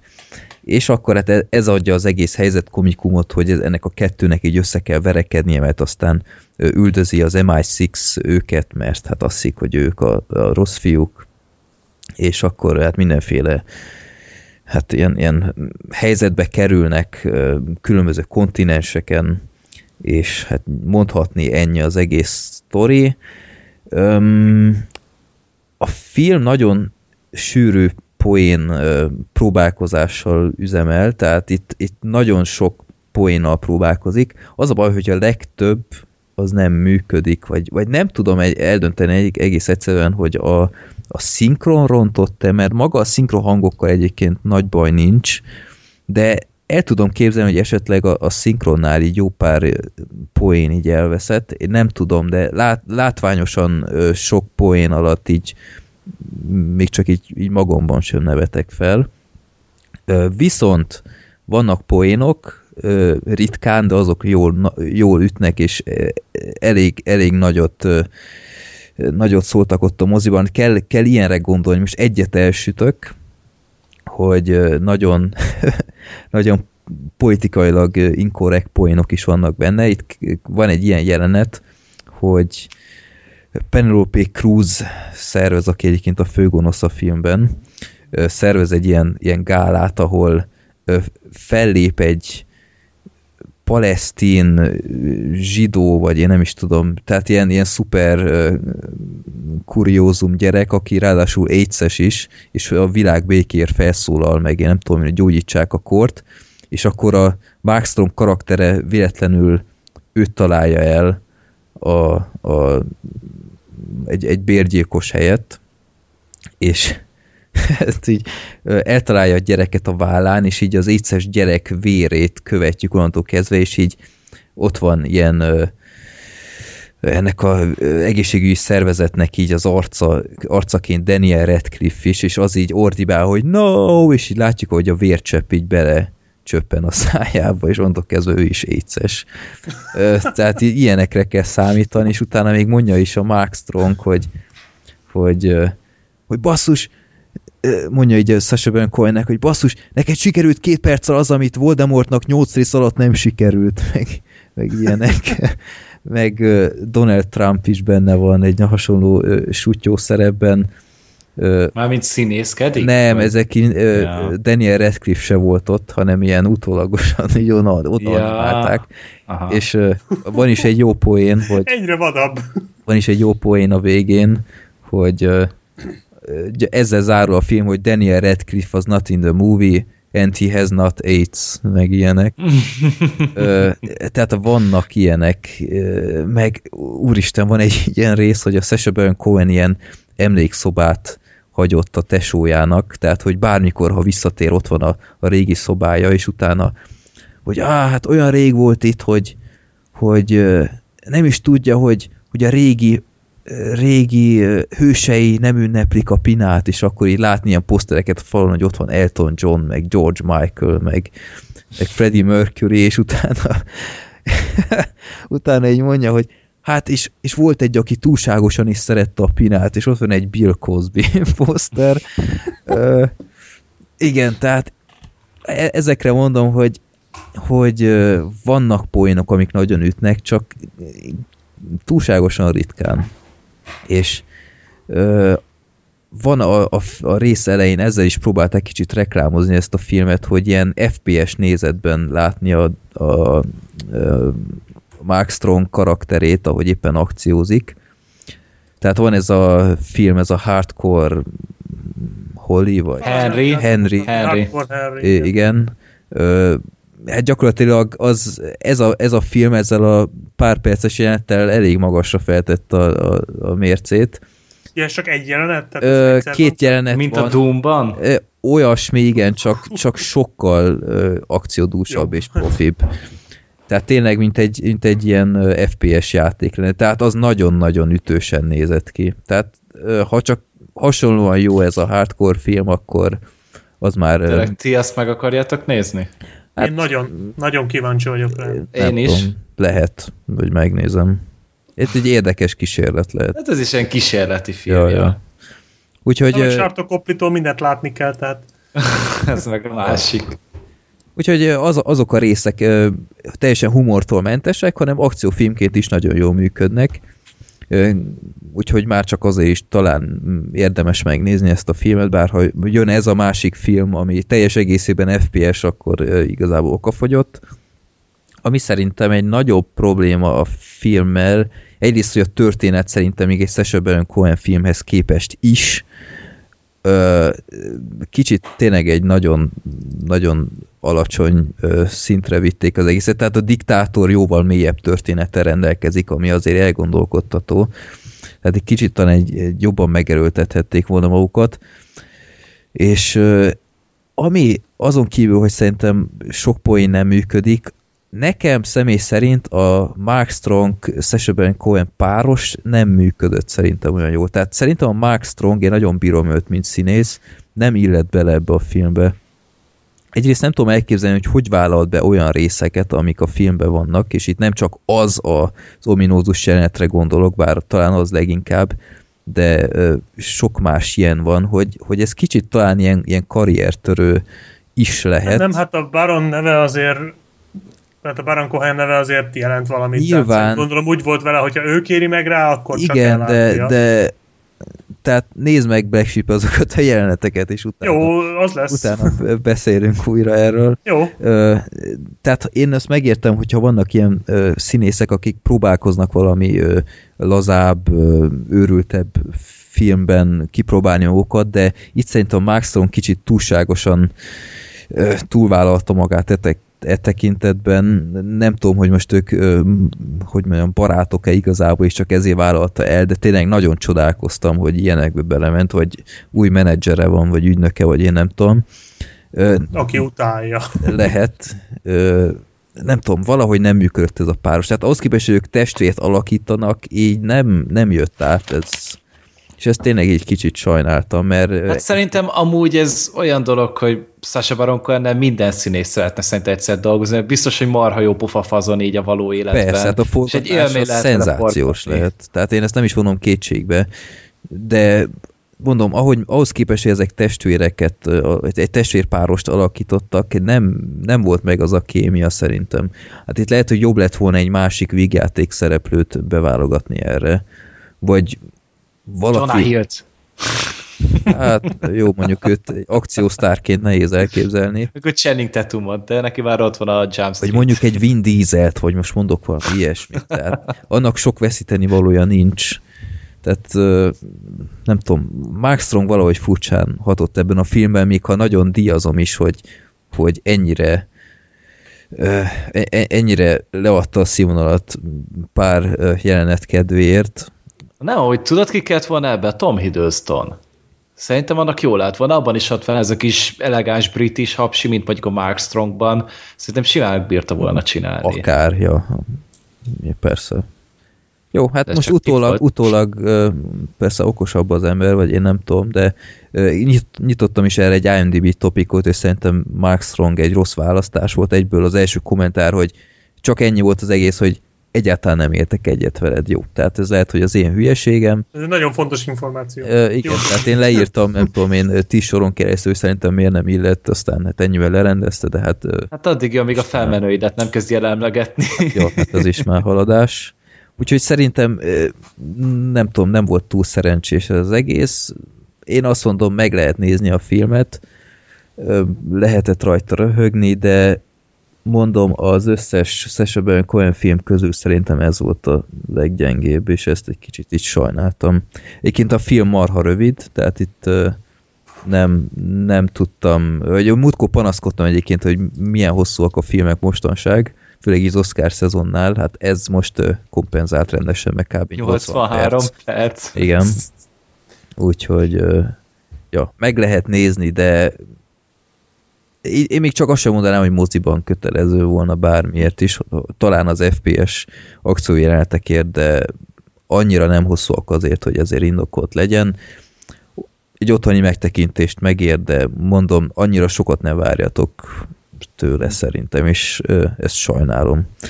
Úgyhogy hát meglátjuk összesebben Cohen, mivel készül legközelebb itt. Mekkora állatsággal? Akár. Én ezt akartam, vagy ezt akartam még kérdezni, hogy ez gyakorlatilag akkor mennyire mi az? Ez semmi, csak elrontottad a Gergő átvezetését, de mondja, ja, mondja, csak, mondja csak nyugodt. Mondjad most már. Csak annyi, hogy a, mennyire tehető ez az előző négy filmje mellé, mert azok az elég masszívan Sasha, Sasha Baron Cohen filmek voltak, de az elmondásod alapján ez annyira akkor nem. Tehát hát ez nem olyan, mint... így a diktátor stílusát követi csak annál még sokkal Értem, csak hogy ez nem annyira, tehát ez nem olyan, mint hogy egy ilyen alter egója lenne, amikor épített egy filmet, vagy nekem nem úgy tűnik. Nem, nem, egyáltalán. Nem, ez egy színész munka Ez volt. egy teljes színész munka, Aha, és, tehát, és mondom, ilyen. tehát lehet, hogy emiatt sem volt olyan nagy marketing hírverése, mert itt nem lehetett egy karakterre felhúzni egy óriási ilyen brandet, mint mhm. boráttal, tehát itt nem lehetett turnézni egy ilyen, ilyen huligánnal, nem tudsz annyit kihozni. Úgyhogy ja, tehát én, én valahol meg is értem, óriásit bukott is az USA-ban ez a film. Itthon se ö, váltottak rá túl sok ö, jegyet az emberek, 25 ezer nézője volt, ha minden igaz, tehát így a nem tudom, túl... Ez a túl Hát ö, szerintem még annál is kevesebb. Sacha Baron Cohen sose volt egyébként itthon egy óriási nézőcsalogató ember. Ha hát mert az elég réteg humora van szerintem. Hát nyilván, de hát ha megnézed, ez a ö, nagyapós hülyeség, tehát az is az a reklámszolgált, hogy milyen sutyó, és akkor mégis hát 400 ezer nézője van, vagy mennyi. Hát jó, csak ez meg gondolom, hogy ilyen akció vígjátéknak most lehet, hogy nem is tudták annyira belőni az emberek, hogy ez most mi akar lenni. Most egy akciófilm, vagy most mm. Sasha Baron Cohen megint polgárt pukkasz, tehát így mm. nem biztos, hogy így ugyanaz a közönsége ennek a kétféle filmnek. Meg nagyon szar előzetese is volt, előzetese is volt, azért tegyük hozzá. Tehát ha én nem lennék egy Sasha Baron Cohen rajongó, és mondjuk csak az alapján dönteném el, lehet, hogy én sem néztem volna meg. Uh -huh. Úgyhogy Ja, hát ha ti látjátok időközben azt az ominózus jelenetet, akkor majd adáson kívül mondjátok el nekem, hogy mit gondoltok róla, kössétek fel a gatyátokat. Én Vagy egy élő Elemezzük ki talán. ja. azt, azt megsógom, talán ennyit elmondok, hogy megint megjelenjen az átvezető, abban a jelentben is szerepelnek állatok. Juhu! Na. Akkor kezdjük a beszélőállatos, beszélőállatos blokkunkat? I igen, kezdjük a, a jobbikkal, ha minden igaz. Igen, a jobb, akkor kezdjük a jobbikkal. Ugye Zutropolis. Szerintem így senki nem számított arra, hogy ez a film ekkorát fog durrani, iszonyatos mennyiségű jegyet adtak erre, és az emberek úgy általában tényleg felmegyünk IMDb-re. Ez 8,1 ponton állt ez a film még az elején, most már fel lett pontozva 8,4-re, tehát általában ugye csökkenni szoktak mm-hmm. a mhm. filmeknek az értékelései. Na most itt ugye épp hogy fordítva volt, ugye ez egy teljesen új IP, ez nem volt ezelőtt se mesekönyvben, se egyéb más formában nem létezett korábban, korábban. Ez egy teljesen új ötlet, Disney animáció, tehát ez még a Pixarnak se volt köze egyáltalán, és most arra már azért tényleg eljutottunk egy olyan szintre, ahol az animációs filmeket így nem csak a Pixarral párosítjuk. Tehát például már nem állja meg az a, az a helyzet, mint mondjuk a videójátékoknál a Rockstar, Rockstar meg a GTA. Tehát vannak azok az open world játékok, meg az összes többi. Tehát ez egy egészen más kategóriát képvisel, mert most arra már a Disney-re is rámondhatjuk úgy, hogy tud ekkorát durrantani. És már előjáróban elmondom, hogyha idén ennél jobb animációs filmet fogunk látni, akkor nagyon-nagyon boldogok lehetünk, mert ugye még egy nagyobb jön ezen kívül ugye a, a Szenilla nyomában, lesz még ilyen nagyobb animációs film, de én nem számítok attól ekkora szintű durranásra. Történet maga halál egyszerű, tehát arról szól, hogy van egy nyuszika, aki földművelésből él, zöldségeket termel, stb., de nagy álma, hogy ö, egyszer rendőr legyen. Egy olyan társadalomban, ahol nincsenek emberek, hanem minden állat antropomorf. Tehát ugye két lábon járnak, értelmesek, stb., és van között az állatok között egy egyezmény, hogy a ragadozók nem esznek ö, más állatokat, tehát a növényevőket például nem eszik meg. Mert az Azt egy gyerekfilmben ne... kicsit nehezen fért volna bele. Igen, az sajnos például nem derül ki, hogy helyette mit tesznek a ragadozók, tehát például azt sose látjuk, hogy helyette mivel pótolják a húst. Hát gyors fagyasztott műanyagot. Hát ez egy nagyon jó kérdés, ez amúgy nem derül ki a filmben, minden esetre talán egy ilyen tíz éve van köztük talán ez, a, ez az egyezmény, és azóta így egy teljes társadalom felépült, ahol tényleg ugye a kisebb állatok azok földműveléssel foglalkoznak, a nagyobbak pedig rendőrnek állnak, és ugye pont ezért volt nagyon elképzelhető, hogy egy nyúl is rendőr legyen, de ő felszívta magát, megcsinálta a kiképzést, és ö, az Utropolisban felvételt is nyer, ugye a rendőrségre, ahol még az elején ilyen nagyon kis pitiáner parkoló cédulás munkát kap, hogy ugye azért nehéz fiúkkal ne kerüljön össze, és hát magára vállal egy eltűnési ügyet, ugye többszörös eltűnési ügyet, tehát valami 8-9 ragadozót raboltak el, nem tudják, hogy hol vannak, és ennek a nyomába ered egy utcai kis figurával, tehát ugye akit Nick Wilde-nak hívnak, ő egy róka, tehát egy ragadozó, ugye már itt adott ugye a két állat közötti ellentét, feszültség, amit ugye a filmben folyamatosan körüljárnak, kibontanak, feloldanak, stb., és ketten próbálnak meg ennek az eltűnési ügynek a nyomá vagy végére járni. Ami a filmnek az egyik legnagyobb erőssége, és én amire nem számítottam, hogy a, film, filmnek nagyon jó története van. Általában ugye az animációs filmek szerintem inkább a karakterekkel, meg a köztük lévő dinamikával hódítanak, és mellette pedig a történet általában nagyon háttérbe szorul, vagy le van egyszerűsítve.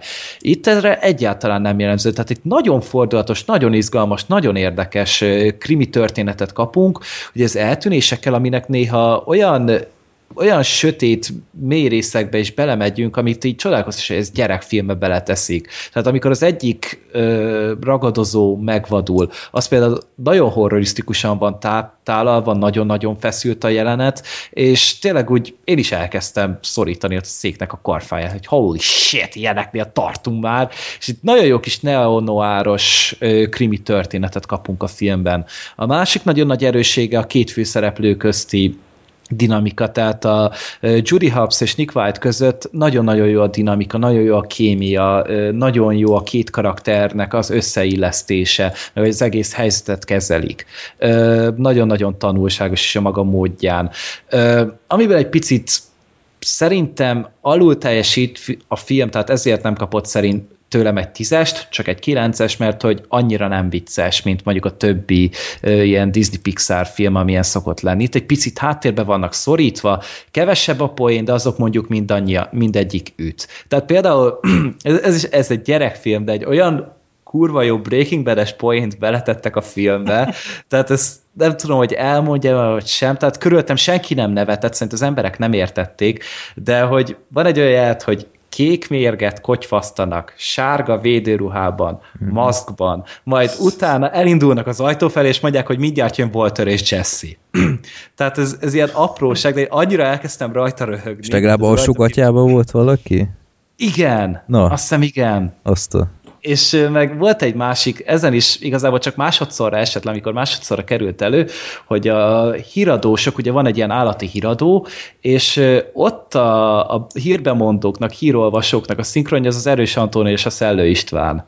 Az. Tehát ezek ilyen, nagyon meglepődtem, amikor ezt így észrevettem, és maga tehát ami miatt még ugye ez a film nagyon nagy visszhangot kap, az, az maga a tartalom. Tehát ugye így a fajok közötti ö, differenciáról szól, előítéletekről, stb. Ez egy nagyon modern és ö, nagyon ö, haladó szellemű felfogása ennek a történetnek, ahogy prezentálják ezt az egészet, és nagyon tanulságos maga a történet, ahogy főleg ugye mostanában itt a magyarországi helyzetem, meg ugye közel-keletről ugye hullámzanak át az emberek, ezek mind-mind szerintem nagyon érdekes témák, és nagyon-nagyon aktuális ebből a szempontból, és a film nagyon-nagyon intelligensen kezeli ezt a történetét, ahhoz képest, hogy egy gyerekfilm mellette pedig ugye az animáció az, az gyönyörű, szenzációsan vannak elkészítve a karakterek, nagyon részletesen vannak elkészítve. A magyar szinkron az oké, okay, tehát így maga a karaktereknek a castingja az nagyon jó magyar szempontból, viszont helyenként a fordítás szerintem jobbat is elbírt volna. Maga a világ, tehát ugye Zutropolisnak a városa, hogy fel van építve, tehát hogy minden állatnak, minden egyes állatnak különböző ö, körzet van föntartva, tehát például az ilyen ö, hideg tájakon, tajgán élő állatoknak van egy ilyen havas része, akkor van egy sivatagos rész, esőerdős rész. jellegű. Ö, igen, csak hogy itt viszont ugye pont azért, hogy az életterük meg legyen. Világos, itt azért indokolt. Igen, igen, tehát például az esőerdőt azt úgy oldják meg, hogy így a, a területnek a tetején vannak ilyen ö, öntöző rendszerek, és akkor azzal locsolják folyamatosan például a vizet, hogy meg legyen nekik a, a területe tényleg a pici állatoknak, így a, a patkányoknak, rákcsáloknak, ilyeneknek, azok meg egy ilyen kis mini játékvárost képzeljetek el, ami le van kerítve ott a nagyobb állatok, hogy ne tudják őket letaposni. Mm. Tehát tele van amúgy rettenetesen kreatív ötletekkel, és ö, tényleg mostanra már ott tartunk, hogy animációs szinten ilyen filmeket kap, kapunk, mint a, a Lego kaland, a korábbi Pixar filmek, az így neveld a sárkányodat. Itt most a Zutropolis, tehát ezek mind-mind nagyon szórakoztató és nagyon igényes filmek, és pont ezért mondom azt, hogy aki tehet és egy picit is érdekelte ez a film, az mindenképpen nézze meg. Mert tehát nem tudom, láttatok előzetes például a Lajháros, az ja, ugye ja, instant ja. mém lett szerintem, ja. nem is véletlen. Tényleg az a filmnek az egyik csúcspontja. Arra még ráraktak egy sluice point kés, később, ami még talán nagyobbat is üt, mint az előzetes jelenet, de... Hát nem csak az van, ami az előzetesben? Az a nem csak, nem csak, az ki is, ki is van bővítve, meg utána még van egy plusz felbukkanása, amin szintén nagyon-nagyon jókat Na, lehet most, szórakozni. Most vagyok úgy, mint Gergő az agyas és agyatlan, hogy én még nem láttam az előzetes se, úgyhogy nem tudom mi Elnézd ez. meg. Nem, nem, nem, nem, még egyszer nem cseszek ki magammal. De rá fogsz jönni amúgy, hogy az is annyira találó, tehát Aha ahova azok a lajhárok be vannak téve. Nagyon-nagyon az ember belegondol, hogy tényleg az egyes állatok hol helyezkednek el ott a városban. Azzal azért nagyon jó párhuzamokat lehet vonni azzal, hogy nekünk milyen képünk van a társadalmunkról, meg erről a modern mostani ö, emberi közösségről. Tehát nagyon-nagyon jól van ábrázolva, úgyhogy ajánlom mindenkinek, ez egy szenzációsan jó film, és én azt mondom, hogy valószínűleg az év végi top 10-ben is ott lesz. Tehát akkor valószínűleg már megvan a jövő évi Oscar díjas jó esélye. Hát az animációs filmek. Hát még a Szenilla az még igen, az még beleszólhat, de mindenképpen a, az Utropolis egy nagyon-nagyon erős versenyző lesz benne. Uh-huh. Okay. Hát engem egyébként is nagyon érdekelt a film, tehát nem azért nem néztem meg, mert, mert nem, hanem még nem jutottam odáig, de, de megfogom mindenképpen. Tehát, tehát ez nem győzök csodálkozni, hogy, mennyire, tényleg mennyire pozitív mindenhol a hmm. filmnek a jellemzése, szóval Kicsit Jobban így elmaradásban, érdekel... bocsi, igen? igen? Nem mond. Kicsit így elmaradásban vagyok ezekkel a animációs filmekkel, tehát így valahogy ö, sokkal kevésbé adok nekik esélyt, mint mondjuk... Hát, mert állandóan Marvel filmeket néz. Igen, igen, az az egyik, meg nem tudom, így, így, így max a Pixar, Pixarja vagyok hajlandó így megnézni ezeket, pedig hát a így nevelt a sárkányodnál is DVD megvettem utólag, és így bánom, hogy nem néztem meg moziba, mert meg a Lego. Jók. Meg a Legók. Jó, mondjuk azt akartam, de az nem jött össze. De igen, tehát meg ez a Rontó Ralph, azt is megvettem DVD-n, és, és azóta sem néztem. Hát amúgy annak az egyik rendezője csinálta így az Utropoliszt is. Aha. Tehát, hogy annak is itt van a keze nyoma, hát az látszik. is majd szétszakadt a kreativitástól a Rontó Ralph, mm. tehát zseniális film volt. Jó, Oké, hát be kell pótolni, ezeket nincs mese. És ha már ezeket bepótoltad, akkor a Kung Fu Panda filmeket is elkezdheted, amiből most már hirtelen három lett. E, igen, meg is lepődtem, hogy már kettőről már nem is emlékeztem, hogy valaha is volt szó a médiában, de hát ezek szerint volt, és már a három is itt van.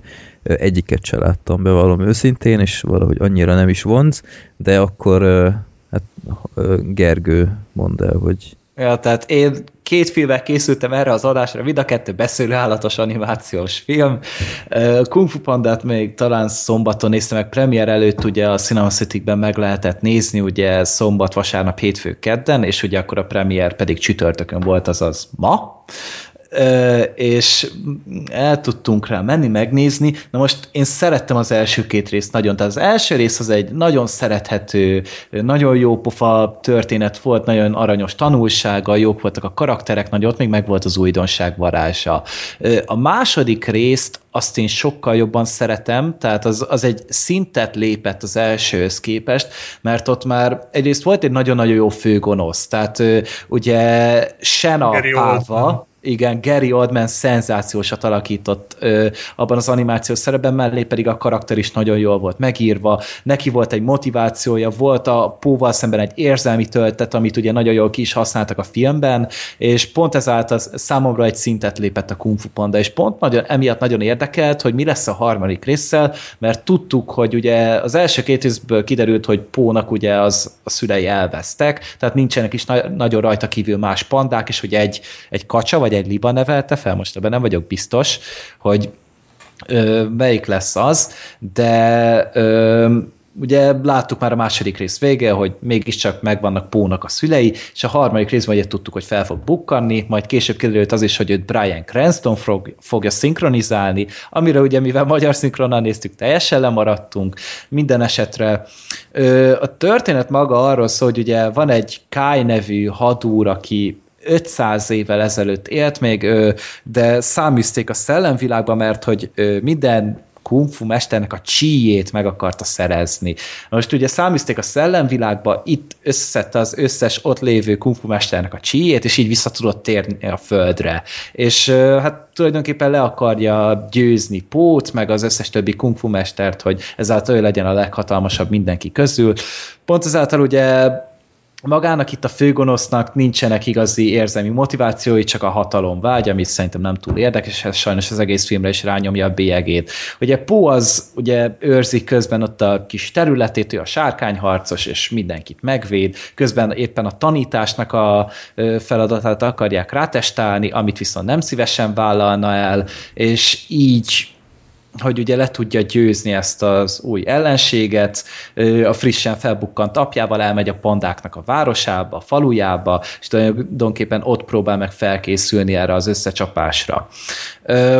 Ennél a filmnél éreztem azt a legjobban, talán itt a Kung Fu Pandák története közül, hogy ez van talán legjobban a gyerekekre szabva. Tehát itt nem is volt még annyira komoly tartalom, mint mondjuk az első kettőben, pedig már ott az se vetette szét annyira ez a mögöttes többetmondás, de itt, érez, itt volt a legjobban érezhető, hogy ez igazából a gyerekekre van szabva, és tényleg dagi viccek voltak vele benne a legtöbbször, ahogy már a korábbi filmekben is láttuk, meg ilyen állatos viccek, stb. És úgy igazából az, a, az az érzelmi plusz hiányzott ebből a filmből, ami az első kettőben megvolt, amik miatt azt nagyon-nagyon szerettem. Persze a a humor az, az jó, tehát nagyrészt azért tényleg lehet nevetni a filmen, az animáció még mindig gyönyörű, pont ugye az animációs keretek miatt a, a harcokat, összecsapásokat gyönyörű szépen meg lehet csinálni, nagyon jól meg lehet őket koreografálni, és nagyon szépen, simán össze lehet ezeket hozni. Az mind működött is, viszont ugye a történetnél most már nem ártana valami máshoz kezdeni, mivel ugye most már a harmadik rész végére Po egy akkora mester lesz, hogy a negyedik része már nem lehet vele mit csinálni. Tehát konkrétan már... Nehéz lesz elhinni, hogy megijön egy még erősebb kung fu mester, akit le kell győzni. OP az egész, hogy, hogy nem, nem lehet vele mihez kezdeni. Másrészt most már ideje lett volna a harmadik része, hogy az őrjöngő ötössel kezdeni valamit. Tehát, hogy ez a kis kung fu csapat, aki ugye ott van Pó alatt, ugye a tigris, sáska, majom, vipera és mi az ötödik?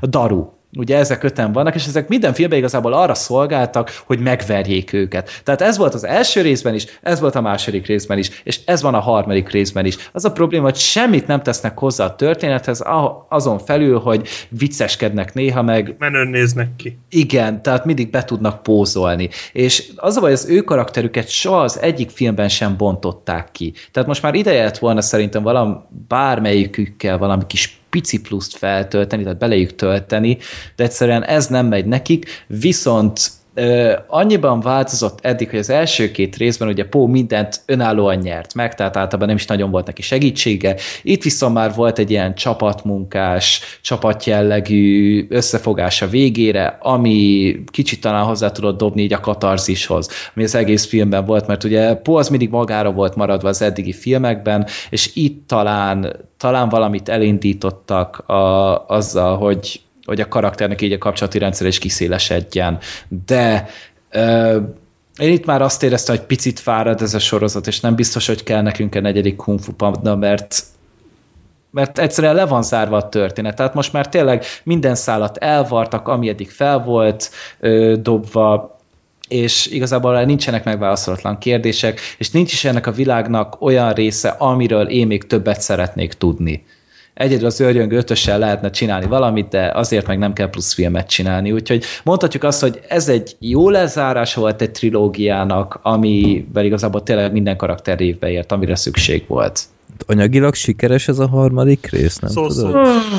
Olyan szó-szó, tehát valószínűleg a gyártási költségek meg fognak térülni, valószínűleg DVD-n, Blu-ray-en, tévére eladják a jogokat, Netflixre, ilyen helyekre, eladják akkor meg a merchandisingból, ugye, tehát ugye tényleg a játékokat eladják ezeket a szarokat, akkor valószínűleg bőven pluszban fognak kijönni. De mondjuk de... az elsőhöz képest nem, nem mérhető, tehát az első rész, vagy akár a második sikerét, azt nem érte el, szóval szerintem érződött ennek a filmnek nem csak az anyagi fogadtatásán, hanem így az egész marketingjén, hogy mintha nem, már, tehát mint hogyha tényleg így, mintha magához képest, mint a fű alatt érkezett volna, nem? Tehát ide Magyarországra se nagyon rohantak, hogy behozzák, Amerikába se túl rengetett meg túl sok vizet, már az, hogy januárban mutatták be, hát ez milyen már, januárban egy ilyen filmet, tehát miért nem nyáron? Tehát, na mindegy, szóval nekem már ott ez, ez volt az érzésem, hogy már ők is inkább csak egy ilyen Hát csináljuk még egyet, aztán, aztán lehet, hát hogy Nézzük ennyit, meg, hogy van-e még benne élet, igen, mert igen. a második rész öt éve volt. Tehát azért, hogyha valami ja, sikeres, másik, hamarabb készítik el azt a, azt a folytatást hozzá, de hmm. hát tényleg 2011-ben jött még a második rész, ami szerintem tényleg a legjobb volt. Tehát én azt tényleg nagyon-nagyon imádom, és többször is láttam. És pont emiatt érdekelt, hogy na akkor mit hoznak ki a harmadik részre, de elszórakoztam rajta, tehát egy 7 pontot adtam rá így is, mert tényleg szórakoztató film, csak nincs benne az a plusz, ami mondjuk a második részben volt. Meg lehet, még... hogyha... Igen? Igen? Hát lehet, hogyha nem az Utropolis után nézed, akkor... Az is lehet amúgy, az is lehet, de még egyszer meg fogom nézni biztosan eredeti nyelve, mert ugye azért itt elég durva szereplőgárdát hoztak össze az eredeti szinkronokhoz. Tehát itt azért minden egyes karaktert valami igazán nagy, szín, nagy vagy híres színész szólaltat meg, amit még egyszer azért érdemes lenne. De szerintem utána számomra a harmadik rész ennyi volt. A negyedik rész meg úgy lenne poén, hogyha Pó lenne a főgonosz. Szóval annyira overpower, hogy ő lesz a főgonosz, és kell egy új, aki legyőzi. Vagy az, az ötösnek kell legyőznie. Ja, na, no, hoppá, itt a negyedik rész, gyerekek, tuti kassza. Remélem, hallgat minket a DreamWorks. Jó lenne. Jó. Jó. De nincs több mondandóm, tehát ugye még Hans Zimmer csinált itt hozzá a zenét, itt igazából egy elég közepes sablon munkát csinált, tehát ez a tipikus keleti motivumokkal, meg dobokkal, meg stb. Tehát itt se kell ilyen nagy megfejtéseket várni, ez is igazából egy ilyen tessék-lássék munka volt tőle. Mm. Kung Fu Panda 5-ben Pó majd legyőzi Egyiptom isteneit. Kung Fu őket. Kiváló. Szét kung fuzza őket? Széjjel szarrá kung fuzza. Ahogy a kritikusok tették a film. Tényleg olyan rossz, mint mindenki mondja? Nem. Hát mit mondanak, mennyi rossz, mert hogy, hogy az év legrosszabbja lenne, hogy azt hadd ne mondjam, melyik portál már kijelentette, az túlzás. Én amúgy mindenhol azt olvastam, hogy ez a legrosszabb film idén, és valószínűleg nem, nem is lesz rosszabb ennél idén. Hát az nagyon jó lenne, ha nem lenne idén már ennél rosszabb, de hát nem fogjuk meg ez, ez azért hát nyilvánvaló. Hogy... Nagyon rossz előzetese volt, de így szerintem az alapján mindenki olyan Na, mindenki kicsit leír. indokolatlanul körbe röhögte ne, ne, egy nagyon elég szar előzetes volt, de már így gyakorlatilag így előtte így, így az év legrosszabb, legrosszabb filmjének nevezte, és így nem tudom, egy kicsit olyan, olyan elhamarkodottnak véltem felfedezni ezt, de hát akkor mondd meg Black Sheep. Ilyenkor hogy... látszik, hogy nem sokan nézték meg az ötödik hullámot, tehát hogy az ötödik hullám után erre azt mondani, hogy az év legrosszabbja, na én sose, na mindegy, ezt már több helyen így észrevettem, hogy nem nézték meg azt a szart. Szóval az az év legrosszabbja díjra abszolút esélyes. Jó lenne, ha ez is esélyes lenne, de hát tényleg nem, tehát lesznek itt még szellemírtók, meg mit tudom én, szóval, meg Ben Hur, meg ilyen borzalmak. Szóval lesz itt még rossz film. Nem, hát a fi- én, én nagyon szerettem volna szeretni ezt a filmet, ezt akármelyik ismerősöm meg tudja mondani, mert rajtam kívül senki nem várta ezt a filmet. Én Mindenki. vártam. Tényleg? Imádom az egyiptomi mitológiát. Majdnem meg is Én néztem is. amúgy, tehát a filmet, csak így megnéztem másodszorra a Deadpool-t uh, angolul. Jól tetted. Tehát akkor így, uh, ugye péntek késő este volt ez a vetítés, és álltam sorban a jegyért, és akkor így felnéztem, és így megy az Egyiptom istenei feliratosan. Ugye az is csak ilyenkor péntek késő este megy feliratosan mindig, és így lehet, hogy be kéne rámenni, de Á, én ennyire azért nem vagyok másnapos, hogy most arra nem menjek, úgyhogy megnéztem megint angolul inkább a Deadpool-t. Ez vicces, én amikor kijöttem az Egyiptom istenéről, az jutott eszembe, hogy most pont jó lenne megnézni a Deadpool-t ezután. pont jól esett volna másodszor. És agyra dír hozzá? Igen, igen, igen. Ö, na, ö, igazából én, én a, két kézzel szoktam ugrani az olyan filmek után, amik egy picit is, nagyon minimálisan is megvan az esély arra, hogy egy God of War-szerű valami élményt adnak. Nem tudom, a God of War gondolom nem kell bemutatni nektek. Igen. Freddy, neked PS3 is van, ha jól sejtem. Szóval hát nyilván... egyikkel se játszottam, de így képbe vagyok, hogy mik ezek kb. És azt hogy lehet? PS3-ban is nem játszottál God of War-ral? Meg nem nekem.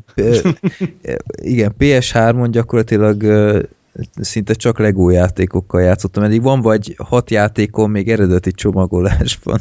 De az az igazság, továbbra is Playstation 2-t használok, hiába meg a három.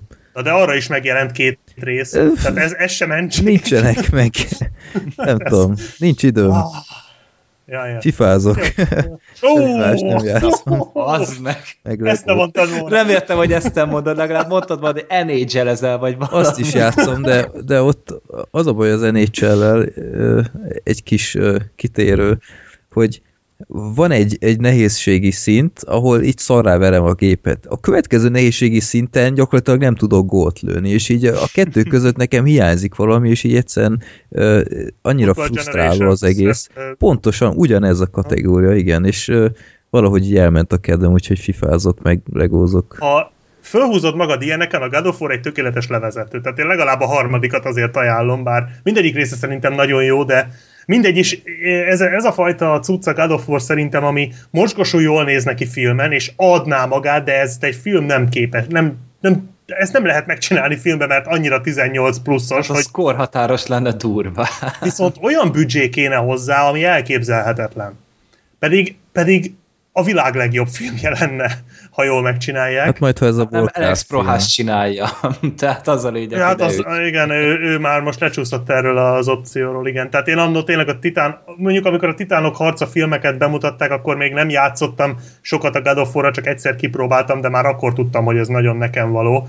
Tehát akkor még nem volt ps de már akkor is tudtam, hogy, hogy tehát azokra is azért vetettem rá magam annyira, mert úristen, ez valami God of War-hoz hasonló. Akkor volt a Halhatatlanok című film, ami egyébként szerintem nem is volt rossz.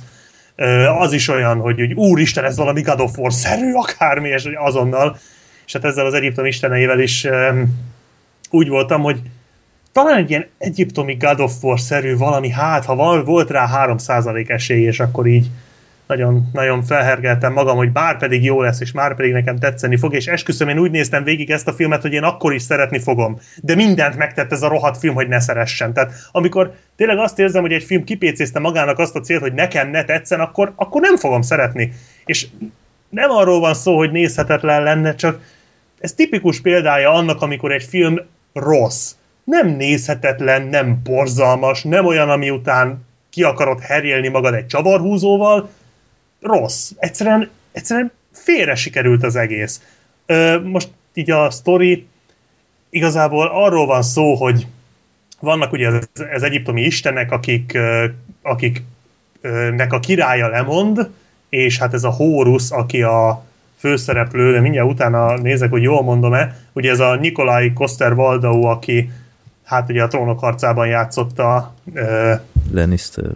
Lannister-t, hogy... Uh, Jamie. Jamie, Jamie Lannister, köszönöm, mindig elfelejtem ezeket a Lannistereket, mindig keverem őket. Mondhatod volna, hogy a második esély című film. Én akartam mondani, hogy és ugye a második esély kapcsán számomra bebizony, noha a trónok harcában is nagyon jól alakít szerintem, de a második esélyben bizonyította be, hogy azért sokkal több van benne, mint egy ilyen, egy ilyen szúrós szemű, jóképű izé, aki, akivel el lehet adni egy csomó filmet, mert jól néz ki a poszteren Na itt um, igazából... Nem volt szeme. Igen.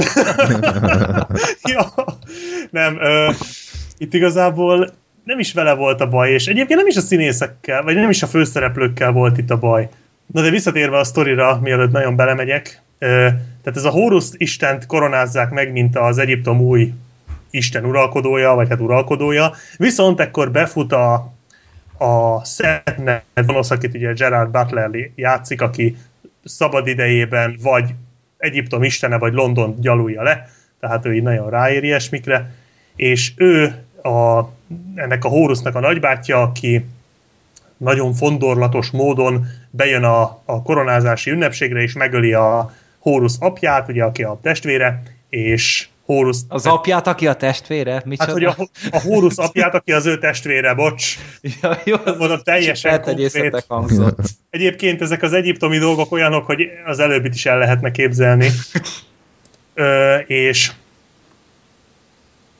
Bocs, közben megnéztem, mit küldtél Gergő, tényleg? Igen, Gergő küldött egy filmplakátot erről a filmről. Iszonyat jól néz ki, de ez inkább ilyen ilyen artnak tűnik ez az. Ja, itt rajongók hát, imax ez mindig ilyet szoktak csinálni, ugye én rajzolt posztereket ott a sarokban megnézed. Most nem tudom, IMDb-ről vadáztam amúgy. Igen, iszonyat néz ki, ezt a falra is simán kitenném, ha Step nem tudnám, hogy a film milyen. Na, csatolmányoknál megtaláljátok. És akkor uh, kitépi a Horusnak a szemeit, és száműzi. És uh, van egy, ja, és akkor ő lesz az uralkodó, és bevezeti, hogy ő neki aranyat kell gyűjteni, és csak akkor mehetnek át a halandók a túlvilágra, hogyha aranyat gyűjtenek. Meg kell fizetni a túlvilágnak az árát, ami eddig ugye nem így volt. Eddig akármivel át lehetett jutni a túlvilágra, most viszont csak megfelelő mennyiségű aranyjal, mert különben valami valami hát egy spagettiért is azelőtt át lehetett jutni. Igen, igen, igen, igen. Gyakorlatilag ja. levet, le, levágtál egy darabot a hajadból, és azzal átmehettél. Valamit ajánlanod kellett, most már csak, csak aranyjal lehet. Infláció? És, Infláció? Ja. Nem, hát nagyon sok aranyuk van, mint kiderült.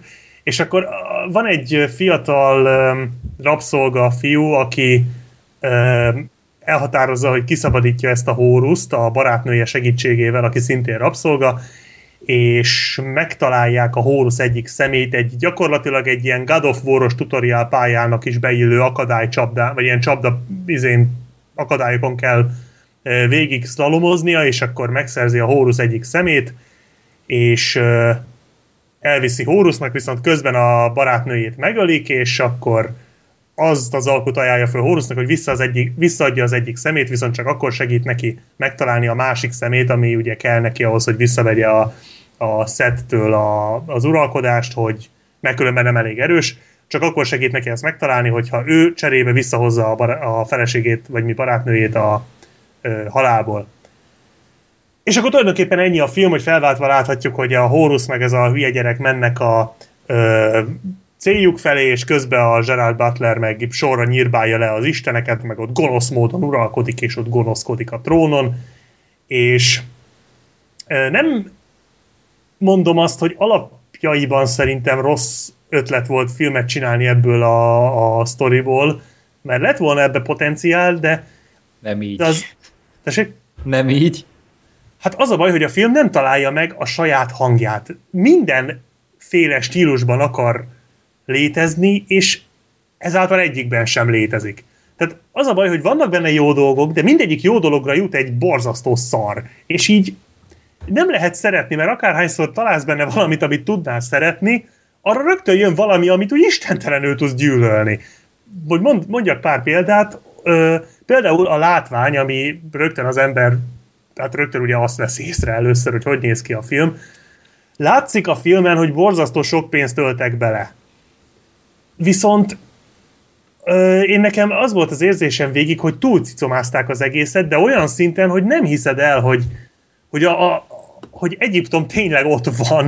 Tehát a, ott vannak ezek a borzasztó színes és gyönyörű szépen, nagyon részletgazdagon ö, meganimált ö, városrészek, meg effektek, meg szörnyek, meg mindenféle csili dolgok, és annyira túl van csili az egész, hogy nem érződik igazinak. Nem érzed azt, hogy te ott vagy Egyiptomban, hanem azt látod, hogy itt, itt CGI díszletek között zöld háttér előtt ugrabugrálnak a szereplők, mm.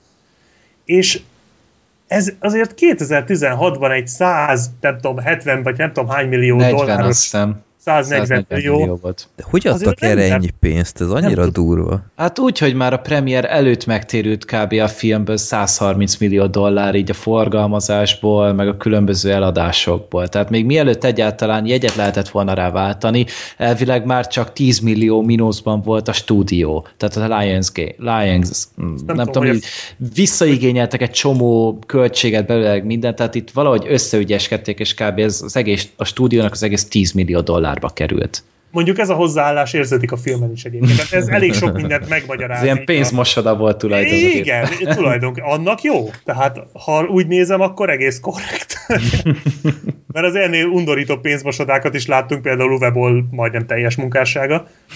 Tehát ahhoz képest azért ez még mindig jobb. De hát elég szomorú egyébként ez, hogy én erről nem hallottam, bár fura, mert én olyat hallottam, hogy például az acélembernél volt ez, hogy már a reklám költségek vissza is jöttek a bemutató előtt, hiszen a, a Nikon volt fizettek. az azt hiszem, aki rengeteget fizetett érte, tehát most megnéztem újra én is az acélembert, és így rengeteg szponzor van benne. Igen, igen, igen. igen. Fájdalmas. Hát elég csak a Nostalgia Critic videót megnézni róla, és ott konkrétan szinte listaszerűen leírták, hogy, vagy elmondják, hogy úristen, hogy ott mennyi. Tehát, hogyha azok, de hát itt, tehát, hogy azok fizetnek, oké, okay, visszatérül egy csomó pénz, de hát itt hol szponzorálsz Egyiptomba? Kiteszel egy bazin, hogy Adidas plakátot? Hát ez így nem annyira, yeah.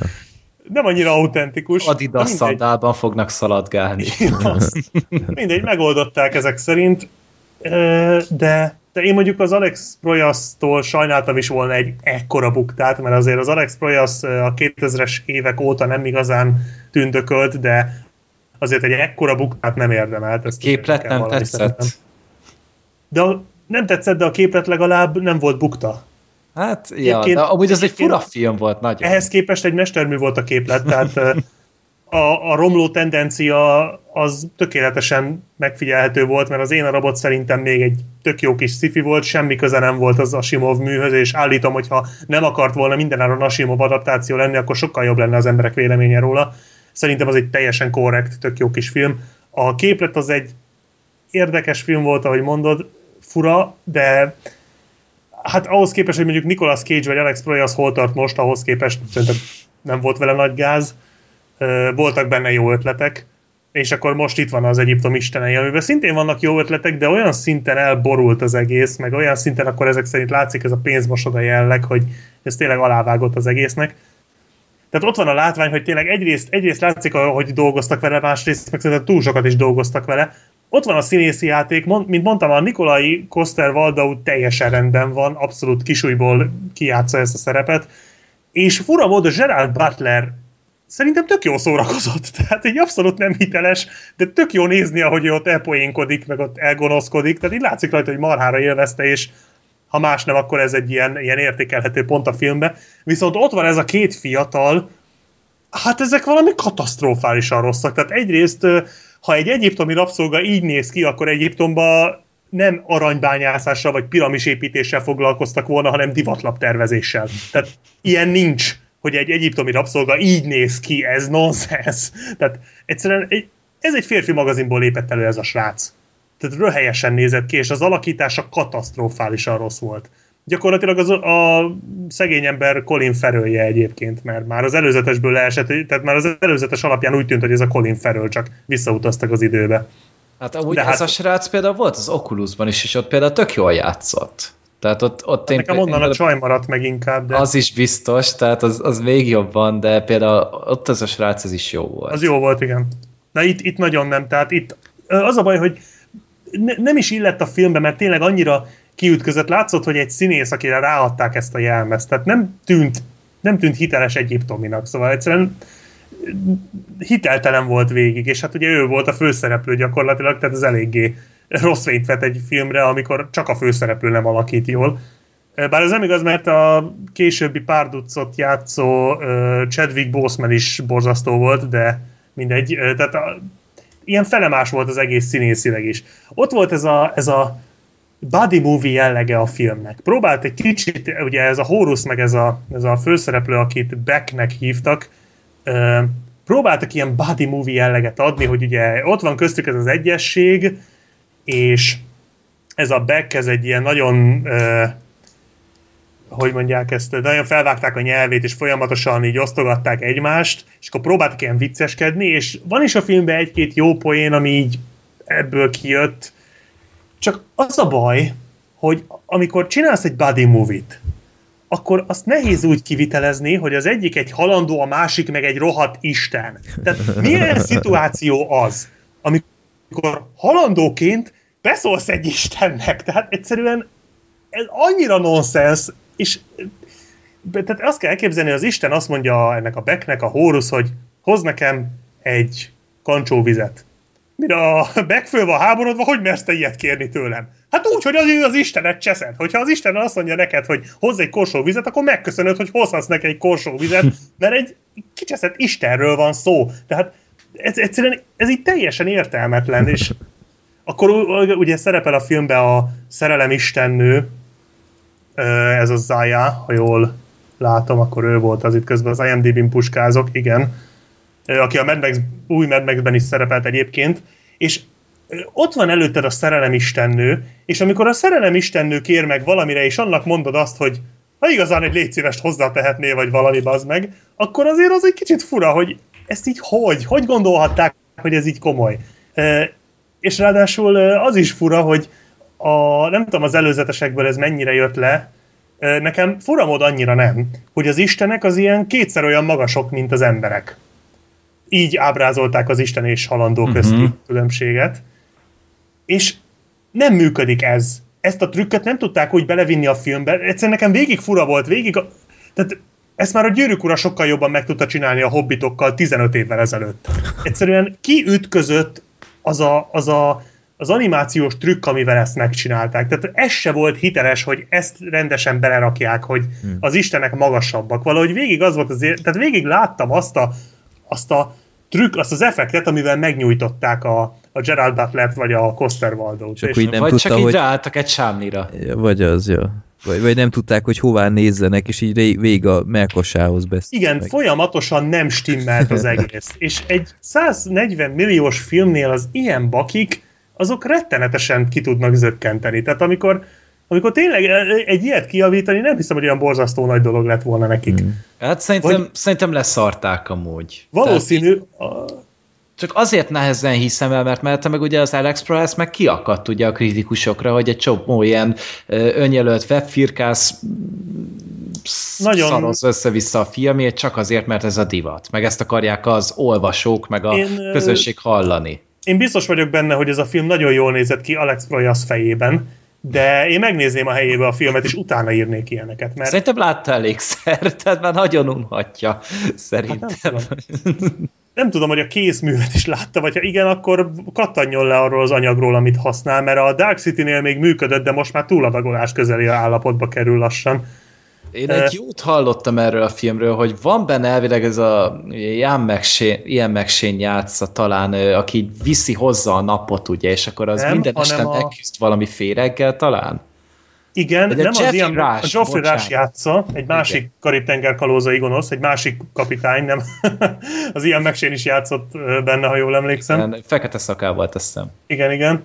I- igen, tehát a Geoffrey Rush egyébként igen, neki van egy nagyon epik jelenete, ő a napistent játsza, és Rá. van egy jelenet, amikor jön ez a e, ez is nem tudom mennyire vezethető vissza az egyiptomi mitológiára, de van egy szörny, egy bazin egy fekete füstszerű lény, olyan, mint a Lostban az a füstszörny, csak nagyobb, és ez fel akarja falni a földet. És a napisten azért van fönt, hogy ezt megakadályozza. És ő, neki, ő nem is tehet mást, ugye, és ez a legnagyobb isteni privilégium, hogy te ott lehetsz, hiszen neked az a dolgot, hogy minden nap megvédd a földet meg egyébként minden mást is, mert ez a dög, ez gyakorlatilag mindent felzabál, tehát nem csak a Földet, hanem a, az Istenek világát, az alvilágot, mindent, ami létezik. És van egy jelenet, amikor megjelenik ez a szörny, és a, ez a napisten megfogja a földet, és egy lánccal arrébb húzza a földet, majd elkezdi egy ilyen láncsával bombázni, ilyen fénysugarakkal. Igen, az egy epik jelenet, az tényleg nagyon, nagyon dögös, de látványilag az sincs a toppon szerintem. Aha. Tehát ott is ez a túlzott CGI érződött nekem, hogy, hogy láttam, hogy amit, amit nézek, az így borzasztó menő kéne, hogy legyen, de csak a CGI-t láttam az egész mögött, tehát hmm. nekem az is ilyen, ilyen felemás volt. Aztán, a, a, ami még nagyon meglepődtem, még egy kicsit a látványnál maradva, vannak ilyen lassítások a filmben, és nem hittem a szememnek, akad a lassítás. Láttatok például a John Woo-tól a Hardboiled című filmet? Igen. Nem. Van benne egy nagyon híres jelenet, ugye, amikor végig mennek azon a kórházi folyosón, és a fullvágatlan az egész, és szarrá lövik az egész kórház. Nem az, amikor ilyen babát vissza... Az az, az, az, ja. az de az nem abban a vágatlan részben van, de abban a filmben van, igen, igen. ott a végén. Na, ott volt a lassítás ilyen fura, hogy a gyakorlatilag látszott, hogy lelassították magát a mozdulat sort. Tehát fönn van az a jelenet a Youtube-on, ha más nem nézétek meg, föl fog tűnni, hogy, hogy ott, ott látszik a lassításon, hogy kicsit akad. Na most ez 94-es film, tehát azért akkor még az ember kicsit jobban elnézi, azért a Matrix még a kanyarba se volt. 92 a Hardboy. 92, valamivel kevertem, mindegy, tehát, tehát még régebbi, szóval ott még az ember elnézi, meg hát azért az technikailag emellett olyan szinten volt megcsinálva, hogy az ilyen apróságokat abszolút el lehetett nézni, mert egyébként meg csillagos ötös volt. És itt is ugyanez az akadás volt a lassítások között, tehát azt kell elképzelni, hogy mondjuk a Horus küzd egy csomó ilyen félig bikaszerű szörnyel, ami borzasztóan nézett ki, olyan, mintha a zöld léptek volna elő egyébként. És azokat, azokkal küzd egy sziklán, és közben köröz a kamera. És ezt egy ilyen nagyon epik jelenetnek szánták, de ahogy köröz a kamera, akad. Tehát nekem az az érzésem volt, mint hogyha nem tudták volna kirenderelni a jelenetet rendesen. Nem volt elég processzor. Lehet ilyen retro feelinget akartak hozzá. Kis hát, effektus, abban volt még ilyen. Tehát itt gondolom, itt mi, minden így a rendezőnek nagyon jól megfogant a fejében. Igen. Tehát ott biztos kurva jól nézett ki, csak egyszerűen nem tudta megvalósítani azt, ami a fejében volt. Tehát valószínűleg nem tudta jól elmagyarázni a színészeinek, a CG szakembereknek, a vágóknak, hangkeverőknek, stb. Nem tudta átadni azt, amit ő szeretne a vásznon látni. És szerintem itt ez volt a probléma, hogy nem tudta valószínűleg ezt lekommunikálni. Nem volt Igen, elég pénz. Hát, hát vagy túl sokat tettek zsebre. Valószínű, vagy vagy tényleg az, hogy túltolták, tehát hogy egyszerűen annyi effektet pakoltak bele, hogy tényleg nem bírták kirenderelni, nem tudom. Tehát, tehát tényleg, amikor egy 140 milliós gigaprodukciót nézel, és ezek jutnak eszedbe, az szerintem elég beszédes. De még ettől lehetett volna egy korrekt film, hogyha a látványon túl legalább izgalmas, vagy, vagy mit tudom én. Vagy vicces. De, vagy vicces, de tényleg ö, az a baj, hogy, hogy vicces a film, vannak jó poénok a filmben, például tökre tetszett a, ennek a Chadwick Bosemannek, aki a bölcsesség istent játszott, de valami röhelyes, bár szerintem neki a magyar szinkron is rájátszott, mert katasztrofális szinkronja volt, és van egy jelenet, amikor hozzá megy a Beck és a, a Horus, és amikor bemennek hozzá, akkor egy csomó hozzá hasonlóan néger ilyen hát nem is tudom, minek hívjam, ilyen kobornyik, vagy nem is tudom, mi rohangál az ő kis szentélyében, vagy ilyen szobájában, ahol, ami ilyen könyvtár, könyvtárra hasonlít nagyon, hiszen hát ugye a bölcsesség istenéről van szó, hol máshol lenne, mint egy nagy könyvtárban, ahol gyűjtögeti magának a, a tudományt, meg a mindenféle okosságot, és átmennek ezek között a kobornyikok között, és elérnek ugye a, a, a magához az Istenhez, akit ugye Thotnak hívnak, és amikor odaérnek, akkor tűnik fel a főszereplőnek, hogy mindegyikük, mindegyik komornyik a tot. Mindegyik ugyanúgy néz ki, mindegyik a Chadwick Boseman, és akkor kérdezi, hogy mi a fene ez, és mondják, hogy a Chadwick Boseman csak olyan emberek kell hajlandó együtt lenni, akinek szereti a társaságát, és ő csak a saját maga társaságát szereti. és azért gyakorlatilag mindenki saját maga az egész könyvtárban, tehát ez például egy tök jó poén, és van egy-két ilyen a filmben, de az a baj, hogy a legtöbb humort, meg legtöbb ilyen beszólást, azt, és ez szerintem egy borzasztó gagyi megoldás, ilyen zene, zenével rásegítenek. Tehát amikor valami vicces párbeszéd van, akkor a zene is olyan kis vicceskedős alatta. Ami, hát nem tudom, szerintem egy nagyon primitív módszer, és ez talán egy ilyen szitkomokban működhet. Bár szerintem még ott is ott is gáz, de ennél tényleg csak az lett volna gázabb, hogyha röhögőgépet vágnak alá. Tehát amikor tényleg zene, zenei rásegítés kell, hogy a hülye nézőnek lehessen, hogy éppen poén van, az szerintem borzalmas. Úgyhogy tényleg mindenre van a filmnek egy plusz egyedik húzása, ami, ami kizökkent, és ami miatt egyszerűen nem lehet szeretni ezt a filmet. Pedig én tényleg megpróbáltam, én tényleg akartam, de egyszerűen rossz az egész úgy, ahogy van, és, és nem tudom, tényleg az lehet, hogy, hogy Alex Proyas elképzelte ezt az egészet, de egyszerűen túl, túl sokat akart, és nem, nem, nem is az, hogy pénz nem állt tehát pénz nem állt a rendelkezésükre, mert az állt a rendelkezésükre, hanem szerintem megfelelő emberek nem álltak a rendelkezésére, akik, akik jól visszatudták volna adni azt, amit akart. Úgyhogy számomra borzasztó csalódás. Én vagyok az egyetlen, aki, szerintem, aki számára csalódás ez a film, mert szerintem a legtöbben tényleg leírták, nem teljesen ok nélkül egyébként. De ja, én abszolút nem tudom ajánlani ezt a filmet. Ilyen ilyen italozós estekhez jó lesz ez majd. Tehát így pár sör vagy tömény mellé háttérzajnak tökéletes, mert jókat lehet röhögni rajta, de de mint mozi élmény, nekem borzasztóan rossz volt, úgyhogy, mm. úgyhogy nem, nem gyere be.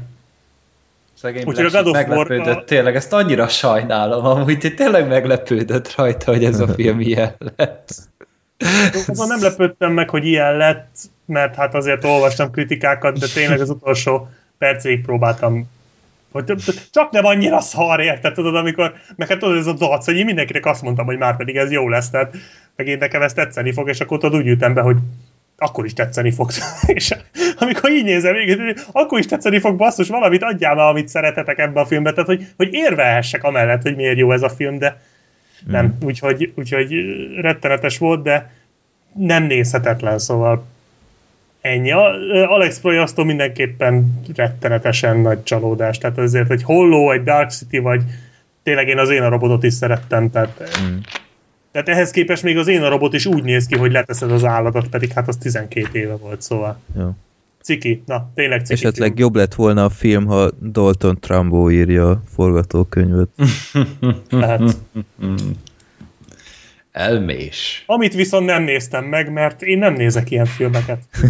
Igen. Zootropolis, ja, meg Trumbo, meg... Ja, meg ilyen. tehetséges filmkészítőkről készült filmeket. Tehát Igen, ezek nem érdekelnek. Igen. Jó, cserébe mi láttuk ezt, úgyhogy most uh, nem lesz egy stand-up, mert ketten fogunk beszélni erről a filmről Gergővel. Trumbo, ez ami az Oscaron nem kapott akkor a szerepet, mint az emberek először, először gondolták volna. Cserébe kapott egy jelölést a, a legjobb férfi főszereplő kategóriában Brian Cranston, akit lehet ismerni a Breaking Badből többek között, meg a Malcolm in the Middle-ből. De szerepelt a Godzilla-ba is. A Godzilla, hát így van. Hát az És leg... ő volt annak a filmnek a legjobb pontja ráadásul. Abszolút Ami nem nehéz mondjuk, de attól még na. Me meg hát a... tekintve, hogy milyen kikkel játszott együtt, azért meglepő, de ja, egyébként abszolút ő volt a legjobb benne. Meg a Total Recall remake-ben, azt se felejtsük el.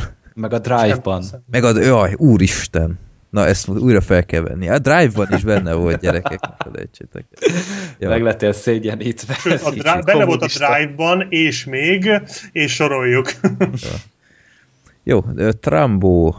Igazából ez a hazai mozikat elkerülte, és szerintem, ha minden igaz, nem is fog már ide bekerülni. Biztos nem. Főleg, hogy nem nyert semmit, még azt az egy kapta meg.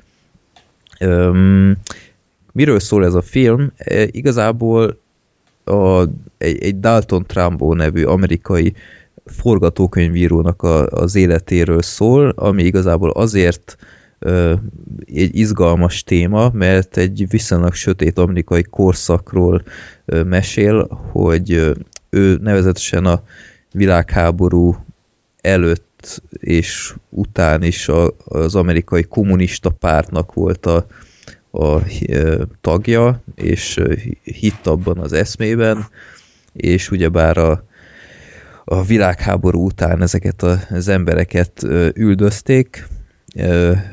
Igazából ez, ez még töri órán is téma volt, legalábbis nálam. Kb. ez az utolsó, ami, ahová eljutottunk.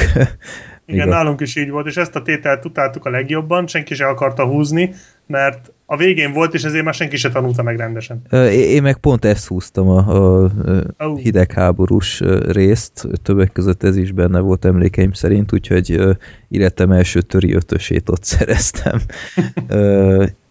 Igen, szóval üldözték ezeket az embereket, és hát súlyos börtönbüntetések voltak itt, mert hát sok esetben alaptalanul üldözték ezeket az embereket, kémeknek hitték meg, stb. És gyakorlatilag aki az amerikai filmiparban is e, ennek a, az eszmének volt a híve, azt tiltólistára tették, és nem dolgozhattak, mert a az eszméikkel, meg felfogásukkal úgymond szennyezik az amerikai népet, és viszik tovább a propagandájukat, stb.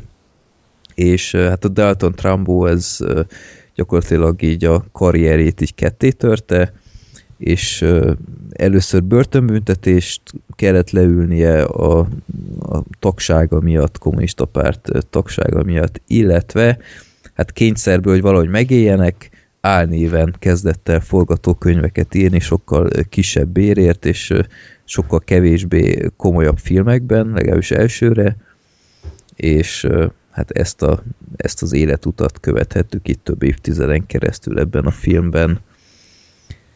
Um, Gergő, te szerinted jogos-e az, hogy ezt a filmet végül is kihagyták itt a legfőbb kategóriákban? A, érdekes mód az Oscar az nem szokta díjazni a, a Hollywoodról szóló filmeket, tehát itt gondolok itt a, a Tom Hanks-es uh, Disney filmre is. Uh, de ott volt az Artist.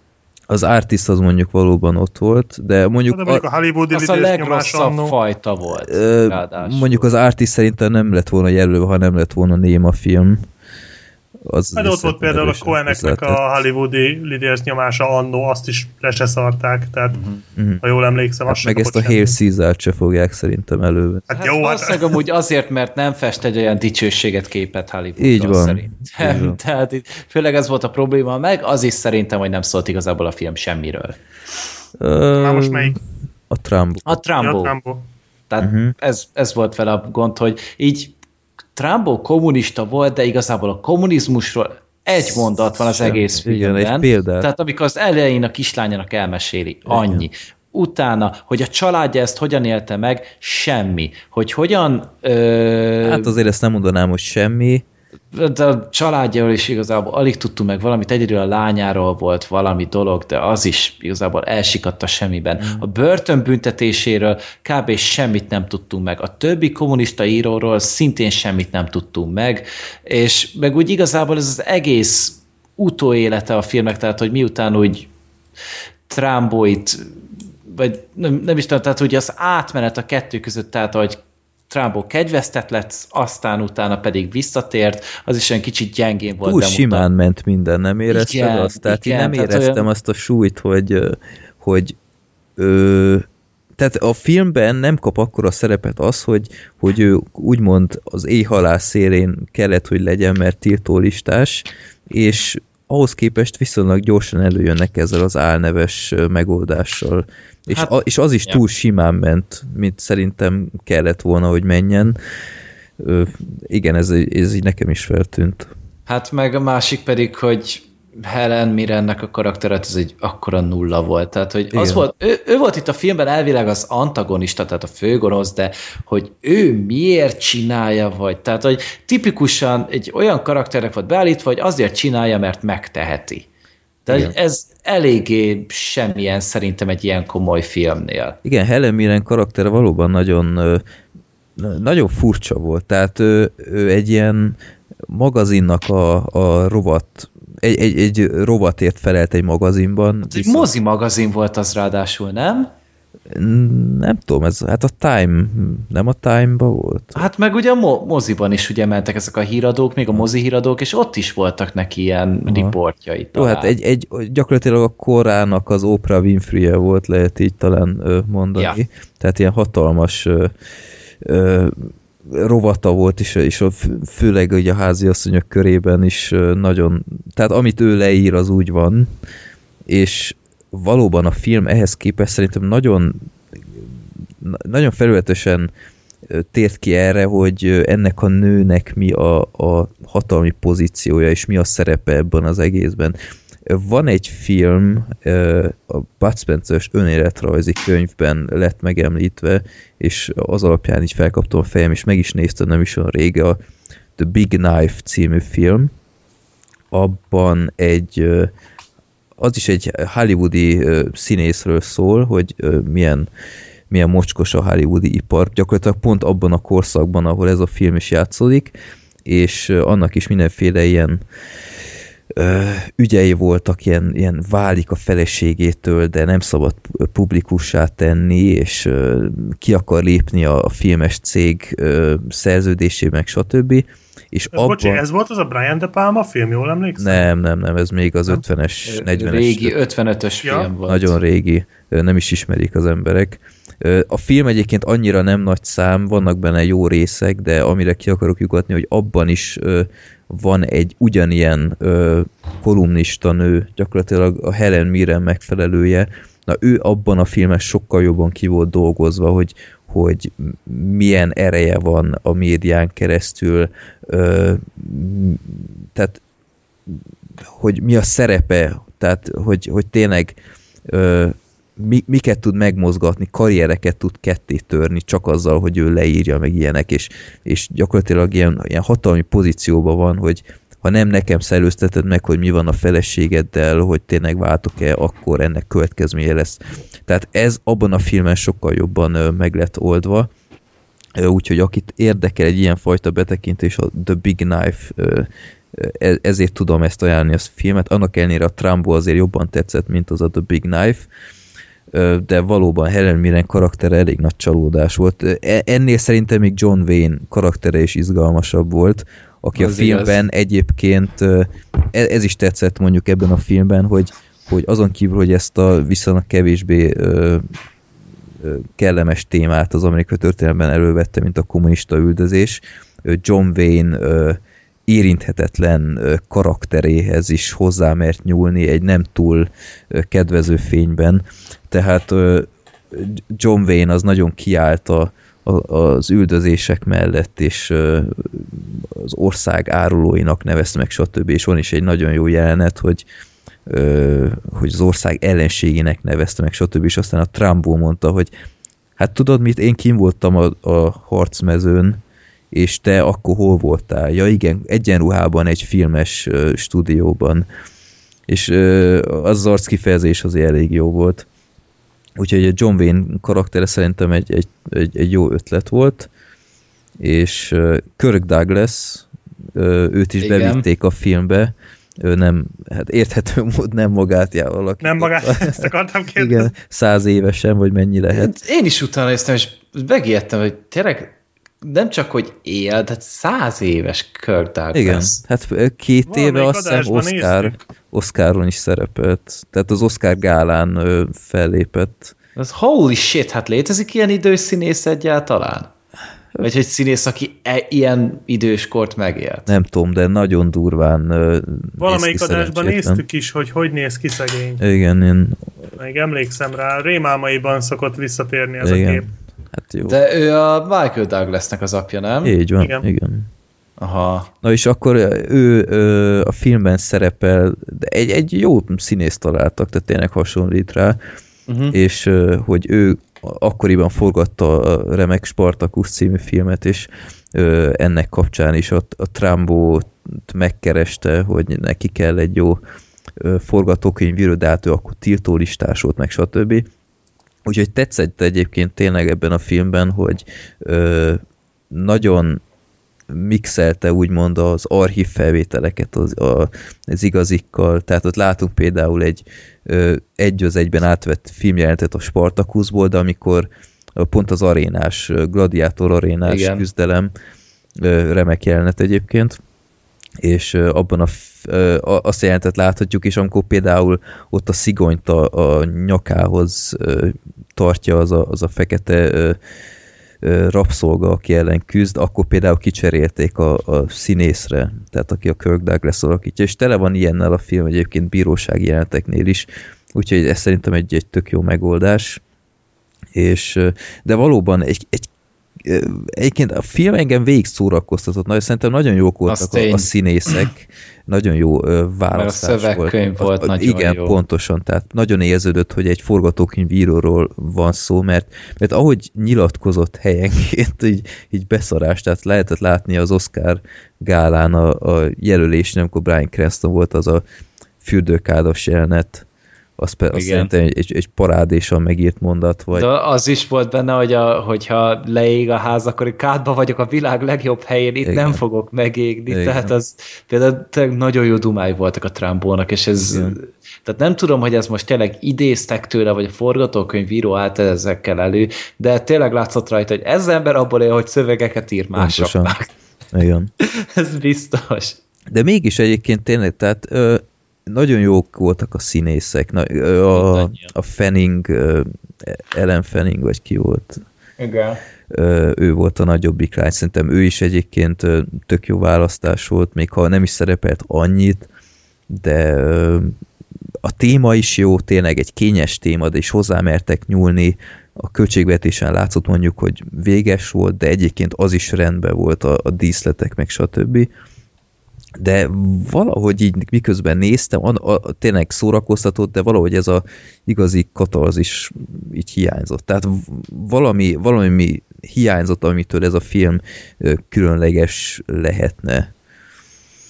És ezt sajnáltam. Tényleg lehetett volna egy mondjuk egy kicsit hosszabb, és akkor egyes karakterre jobban ráfókuszálnak, vagy, vagy ezt a börtönös korszakot valóban én is nagyon rövidnek véltem 5 perc az egész filmben, vagy mennyi ott, tudod, hogy így a...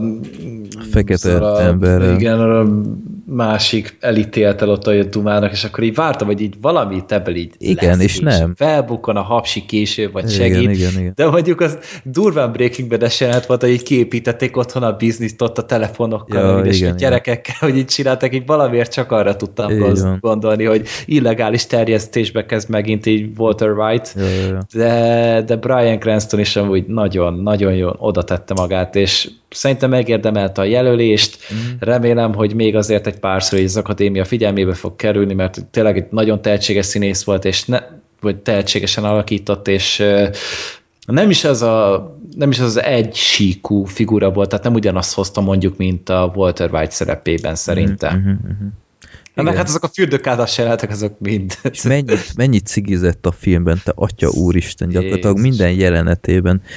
Ö, nem tudom, hogy dohányos-e vagy nem, de azért, ha nem, hát és... A a is dohányzik. Jó növényes cuccot. Lehet, nem tudom, de, de tényleg már irritált, hogy rogmál a rohadt élet, mert már, már nem bírom nézni. Meg hát Louis C.K. nagyon jó, Aha, nagyon jó igen, volt ő is. Igen, tehát hogy meglepődtem, hogy azért így nem csak, hogy érdekes volt a karaktere, meg neki volt egy háttere, ki volt valamennyire dolgozva, mhm. és mert én még tehát jól is játszott, tehát így nem Igen. számítottam rá, hogy ez majd pont a Louis C.K. lesz, mert ő magát nagyon jól alakítja, tehát ugye a Louis sorozat erről is szól, ugye, mm. saját magát játsz, és saját élethelyzeteket ad elő, és az, az persze, ez jól áll neki, működik neki, Emire is jelölték, meg szerintem meg is nyerte azokat, de itt kicsit másmilyen volt, és szerintem abszolút szórakoztató volt. Ez a teljes filmre igaz, hogy kicsit ártatlan az egész, kicsit úgy nem nyúl bele semmibe se igazán, mert például mondjuk még a filmkészítésben nagyon szívesen belenéztem volna. Mm.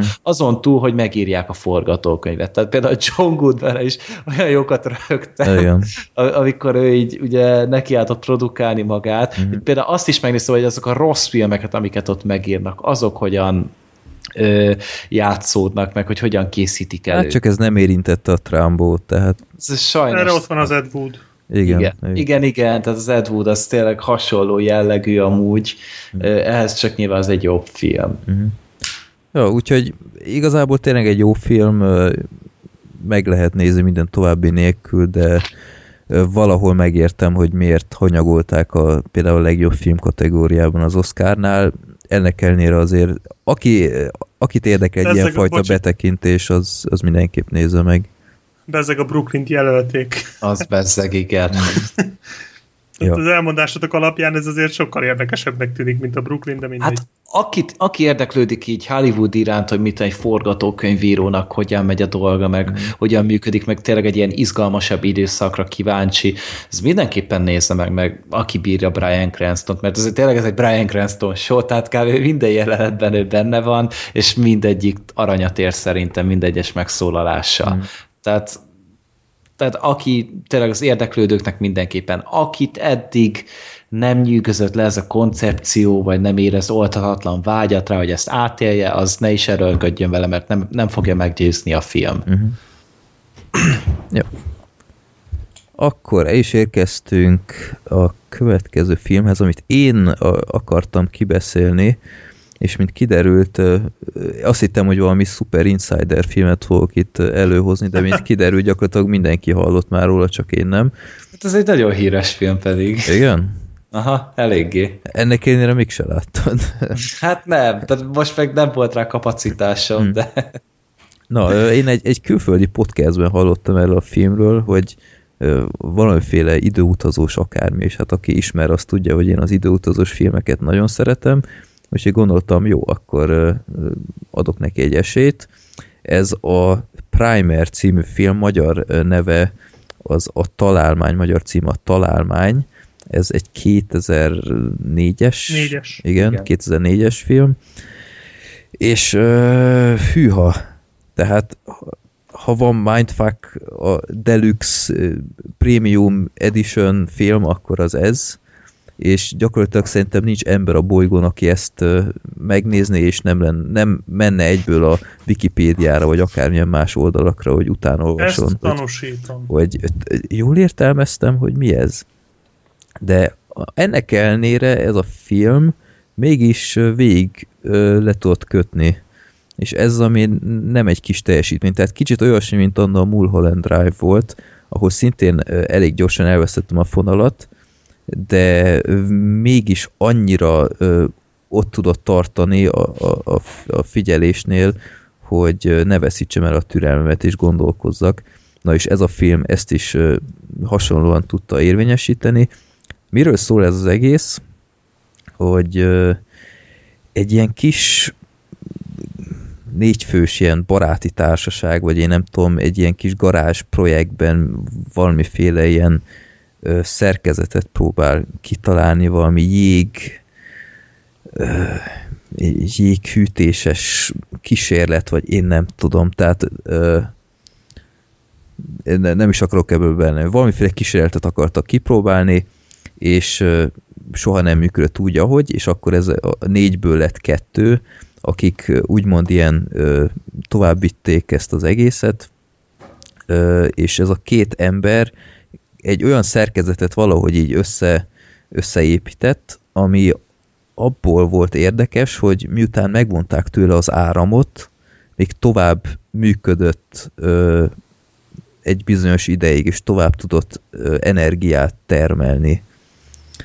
És ebből próbáltak valamiféle hasznot húzni, hogy, hogy mi lehet e mögött, és hát rövidre zárva az egészet, gyakorlatilag az, az van ebben a filmben, hogy ha valami, vagy valaki ebben a szerkezeten belül van, akkor az pont annyi ideig, mint amennyi a szerkezeten belül van, annyival a múltba megy. Tehát ha valaki egy órán át a szerkezetben van, akkor egy órát visszamegy az időbe.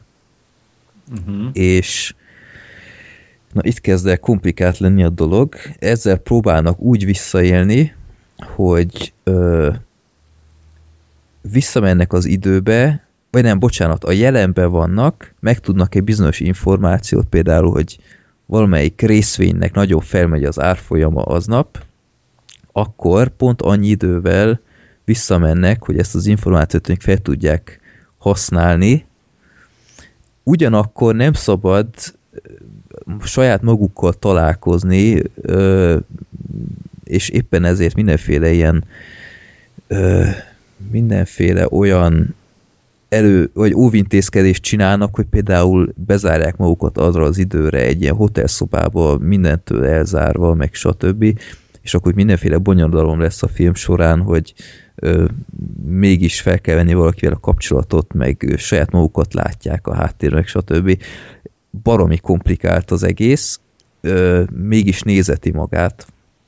Itt a Wikipédiás oldalon van egyébként egy, egy nagyon szép grafika, ennek a filmnek van egy grafikája, hogy hogy zajlik ez az egész időutazás, és egy ilyen, ilyen loop van az egészben, tehát csak beindítja a gépet, és utána rögtön elhagyja a helyet, és aközben meg már ben, ben is van a dobozban az az ember, tehát nagyon kényesen ügyelnek arra, hogy ne találkozzanak saját magukkal, igazából ez a kulcsa az egésznek. Én miközben ezt néztem, néha azt hittem, hogy végre megértem, és utána valamiért megint csak elveszítettem a fonalat. Utólag valamivel tisztább lett a dolog, de még itt sem mondanám, hogy mindent értettem, de mégse bántam meg, hogy megnéztem, nem tudom, Black Sheep, te is így vagy -e vele, nem tudom, mikor láttad de utoljára. Ö, kérek szépen, január másodikán ez volt ugye az első film, amit megnéztem, úgyhogy pontosan tudom. Jó kis szilveszteri buli utáni másnapos, nem. Nem egyébként Ideális. addigra már teljesen tiszta voltam, és semmi gond nem volt. Ö, az jó volt, hogy így elmondtad, mert én már így nem bírtam volna visszamondani ezt, mint ahogy most te. Ö, az, az biztos, hogy egy érdekes film, és tényleg rohadtul komplikált, és kell hozzá az a grafikon, vagy egy magyarázat, vagy bármi. Én is utána elolvastam egy csomó ilyen értelmezést, meg magyarázatot, mert itt a Mulholland Drive-val ellentétben ez azért talán egy fokkal hálásabb, mert itt van egy megoldás, tehát itt nincs uh-huh. az, hogy a Mulholland Drive-ban van egy csomó teória. Hát az egy művészfilm, tehát ez pedig csak igen, egy igen, komplikált igen. történet, nem? Tehát olyan, mint mondjuk a, hogy hívják, a Triangle. Hát ez igen, annál jóval Annál durvább. sokkal bonyolultabb. Igen, igen. Azt gondoltam. Ez meg se próbál jó fej lenni a nézővel, és nekem pont ez volt a bajom, hogy noha látom, hogy ezt rohadtul jó kitalálták azok, akik írták, de azt is látom, hogy akik írták, azoknak minimum 200-as iq van. Igen, igen. És olyan volt az egész film, mint hogyha egy um, hogy Stephen Hawking könyvet olvasnék. Olvastatok Stephen Hawkingtól bármit is? Nem. Nem. Na, én, én se teljesen, de belekezdtem a Stephen Hawkingnak a... Akkor beszélgessünk egy kicsit, Zeksi. Belekezdtem Stephen Hawkingnak a, a nem is tudom, mi van, az idő rövid története című könyvébe, mert állítólag a Stephen Hawking ezt úgy írta meg, hogy egy átlagember is megérti. Mm-hmm. Na hát Stephen Hawkingnak fura elképzelései vannak az átlagemberről, szerinte az átlagembernek 180-as az iq vagy nem tudom. olvastam a könyvet, és az volt az érzésem, hogy ez, ennek van értelme. Stephen Hawking ezt mocskosul kitalálta, de én ehhez olyan seghülye vagyok, mint a, mint a ház. Tehát mm-hmm. láttam, hogy, hogy van értelme annak, amit ír, de fogalmam nem volt, hogy mi, a, mi akar ez lenni. És ez volt az érzésem a primer kapcsán is, hogy látom, hogy ezt kitalálták, és értem, hogy ők ezt értik, de nem tudták az én hétköznapi idióta nyelvemre ezt lekódolni. De egyébként és...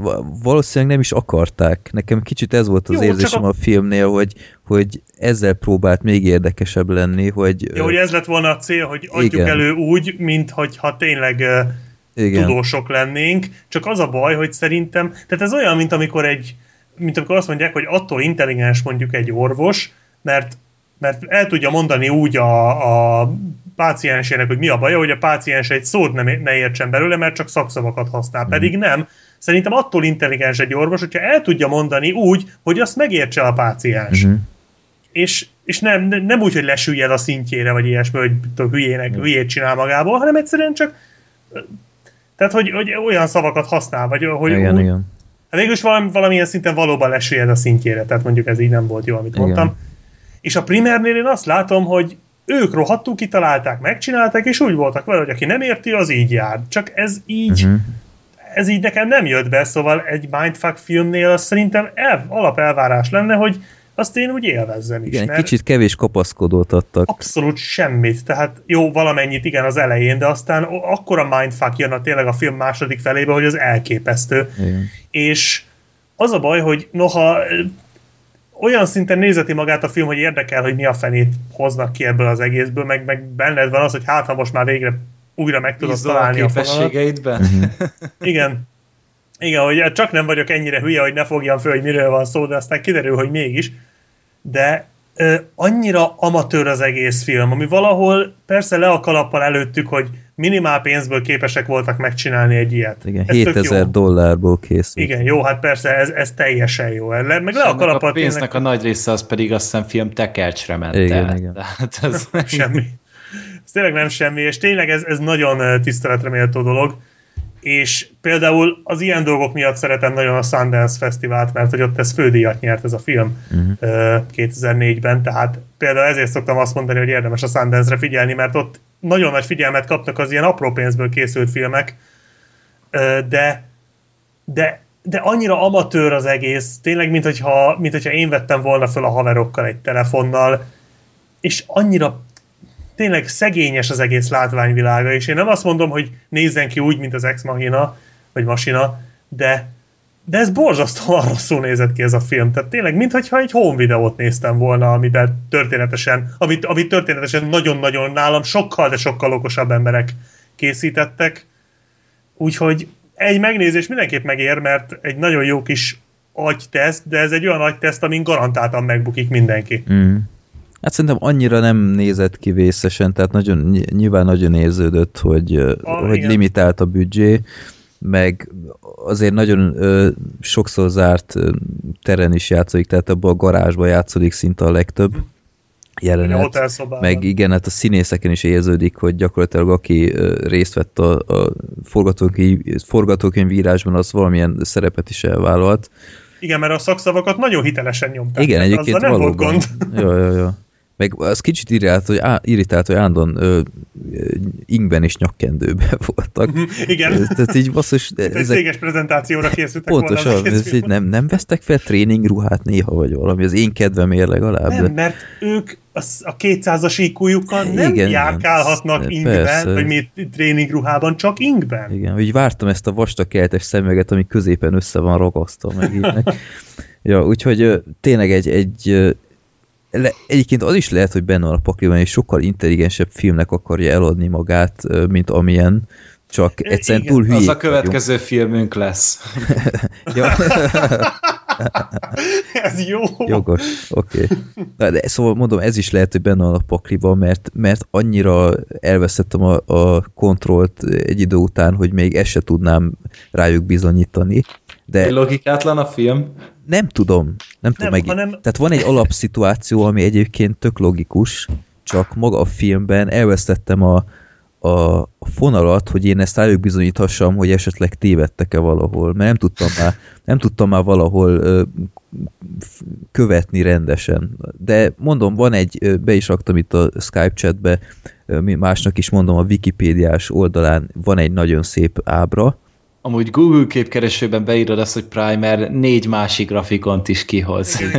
Tehát itt, ha, ha Triangle-nél meg a Mulholland Drive-nál voltak uh, magyarázatos uh, grafikák, meg videók, itt aztán triplán uh, van mindenféle, ezt én is már megnéztem. Úgyhogy ez tényleg egy Igen, olyan film, hogy utólag böngészni kell, és utána Igen. szerintem lehet, hogy... Mint az Enemy, amiről már múltkor beszéltünk. Igen, Mondjuk az, az művészfilmes, ugye megint az csak... szórakoztató, meg az, az, az biztos. igényesebb. Tehát, az, tehát ez olyan, úgy működne ez elvileg, hogy megnézed a filmet, megnézed ezeket a grafikákat, meg uh, magyarázatokat, és utána újra nézed a filmet, de én például ezt a primert nem szívesen nézném újra, mert egyszerűen olyan, olyan tré az egész, hogy így nem lenne kedvem hozzá. Aha. Úgyhogy e, e, ez volt a fő bajom a filmmel, hogy se nem szórakoztatónak nem mondanám, se nem nagyon igényesnek, az biztos, hogy okos. Hm. De például azt, azt se tudjuk most így hirtelen megmondani, hogy nem lehetett volna ugyanezt a sztorit mondjuk szórakoztatóban előadni, mert tényleg olyan szinten én például speciál nem értettem, hogy lehet, hogy ugyanezt, full ugyanezt a loopot, uh-huh megcsinálni egy kicsit akciófilmesebben, vagy pörgősebben, vagy mondjuk nyilván több büdzséből. Hát ez, ez, az a, is lehet. Ez a sztori egyébként tipikus ilyen Christopher Nolan-szerű igen, dolognak igen, jól állna.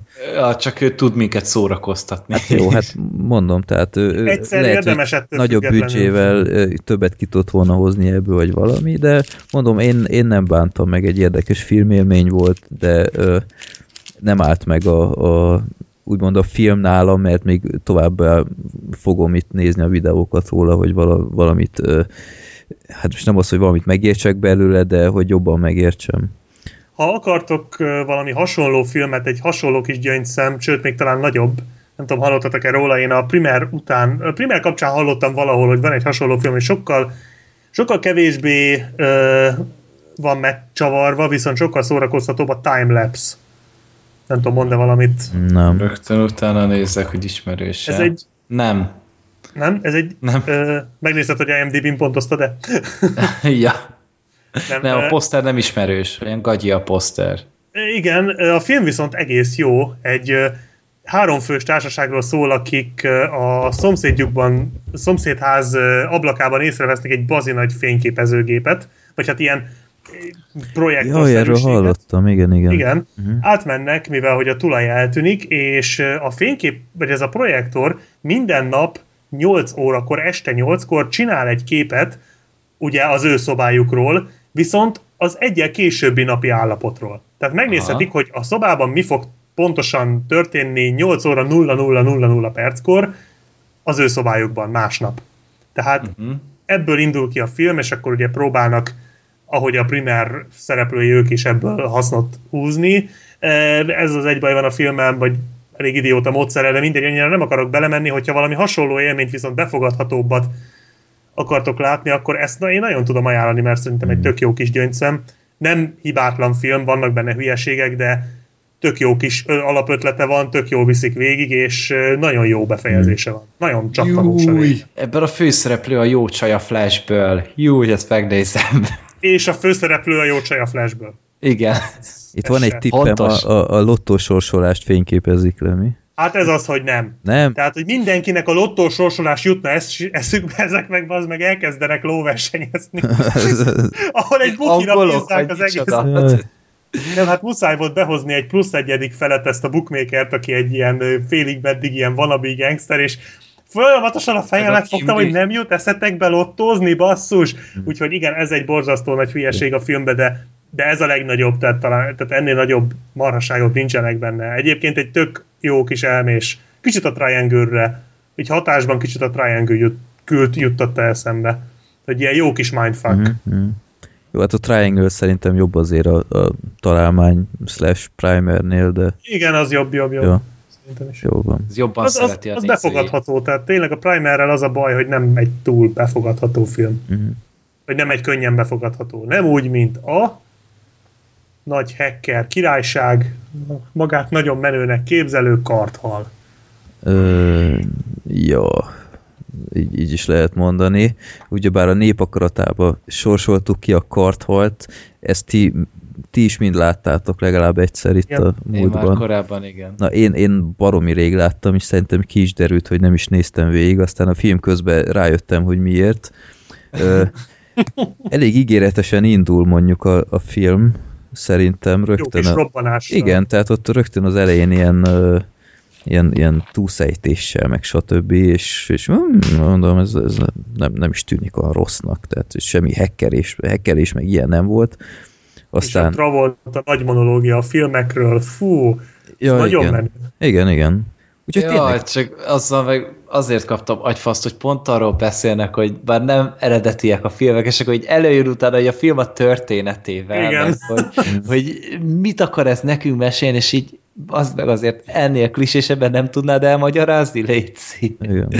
Tehát így Igen, pont, tehát ha mondjuk egy primer, ki rajta. Ha mondjuk egy primer kezdődne így, akkor azt mondom, oké. Okay. De egy karthalnál ez így egy kicsit necces. Ja.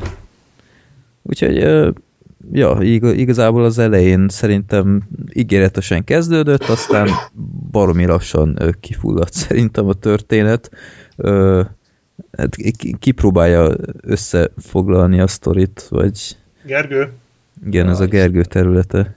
Aj, de arra, olyan hülye sztoria van ennek a filmnek, hogy hihetetlen, de várja, hogy mindjárt összerakom. Szóval a történet, hát ilyen nagyon eredeti, keretes szerkezettel fog indulni, tehát a film végével indult tulajdonképpen. Tehát John Travolta éppen uh, rendőrökkel, nyomozókkal tárgyal, ilyen nagyon nagy monológot ad le, szerintem ilyen Tarantino-tól örökölt hülyeséget, és...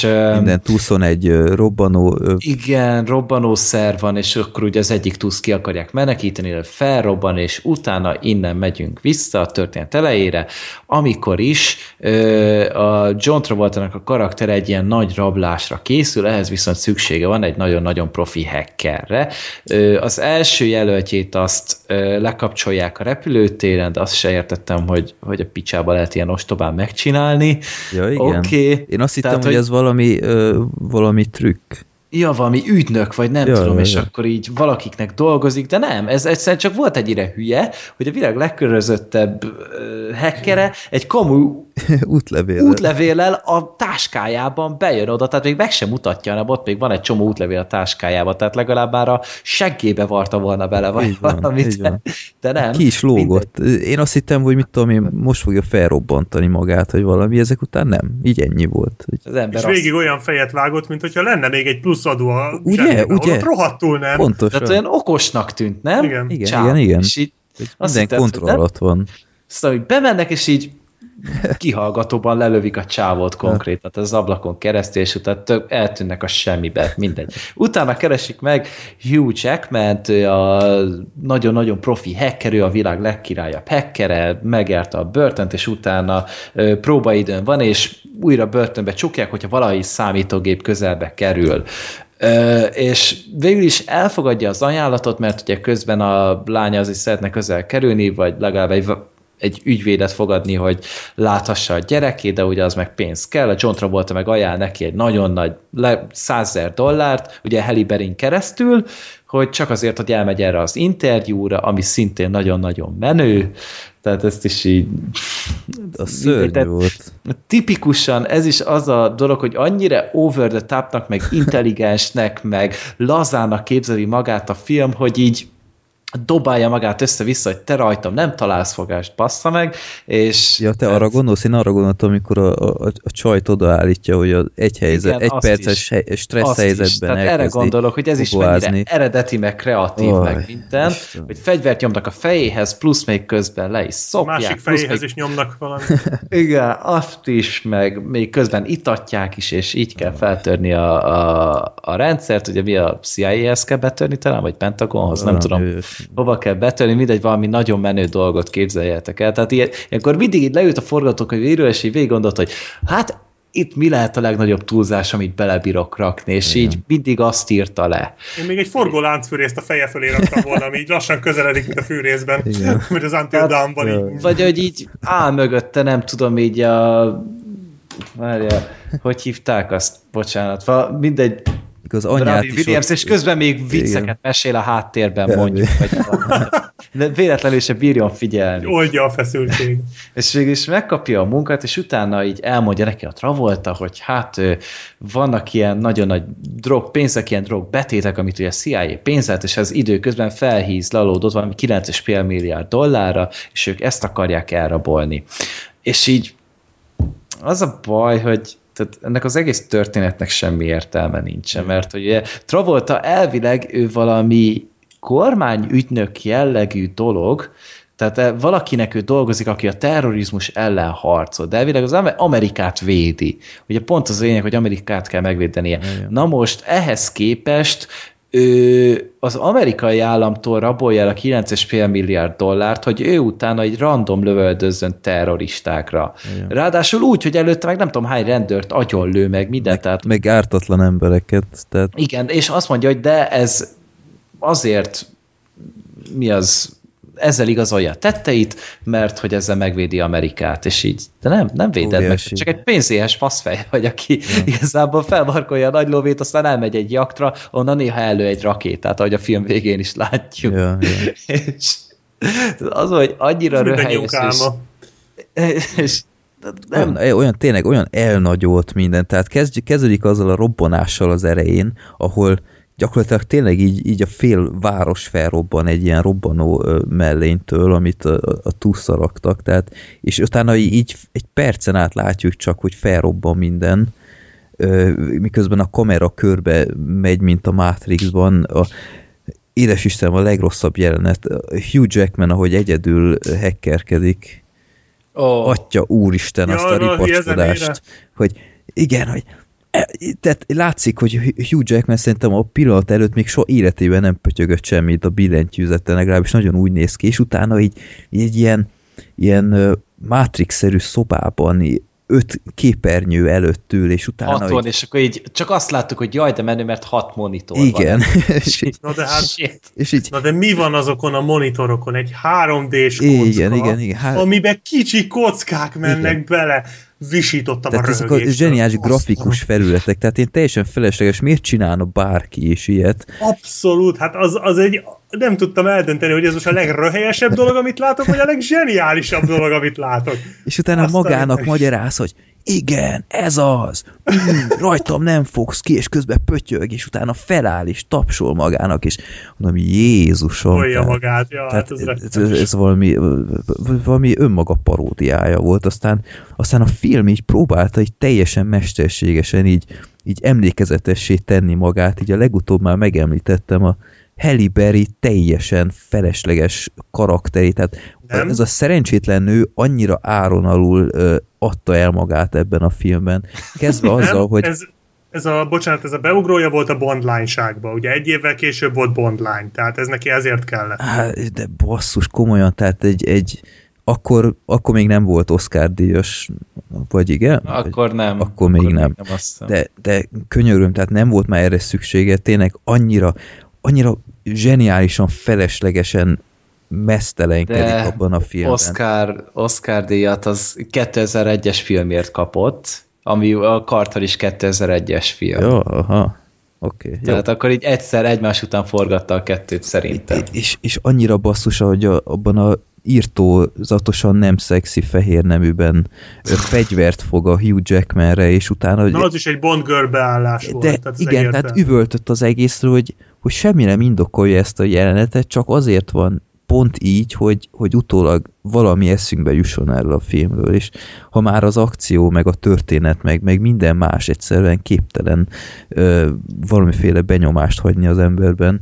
Jaj, a másik kedvenc az az, hogy Hugh Jackman három másodperc alatt megtanult váltós kocsit kezelni. Ja, igen. Ja, ja, ja, ja. Fantasztikus. Tehát ugye pont erről beszélt, hogy de ő nem tud váltós kocsit vezetni, akkor tanult meg. Nem Igen. tanult tanulta. Meg. Hát, hát nagyon jól csinálta. Hogy... John Travolta közben fölállt két pisztolyjal, szétlőtte, oda se nézett a mellette lévő autókra, szétküldte őket. Tehát mondom, ez a tipikus mindig, mindig emeljük valahogy a tétet, amivel csak tudjuk. Igen. Tehát már rég elhajthattak volna, de ezek után kiszed egy ilyen, ilyen két méteres gépágyút a, a csomagtartóból, és, és széjjel mindent, és, és mindenkit, és, és egyszerűen nem, nem értettem, hogy, hogy miért éri meg ez ennek az embernek.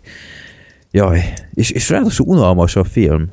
Tehát nem tudom, most ti, ti szenvedtetek-e, de, de basszus... Én nem, én, én úgy el voltam rajta, csak főleg azért, mert röhögtem a hülyeségeken. Tehát Igen, így... én is...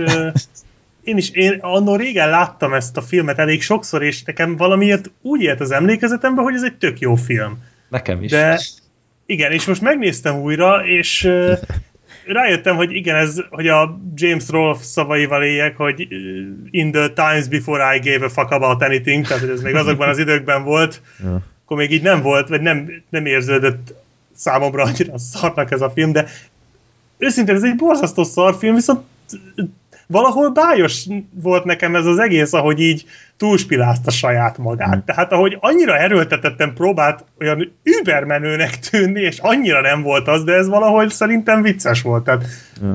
őszintén én tök jól szórakoztam ezen a filmen, annak ellenére, hogy most már látom, hogy ez egy hulladék.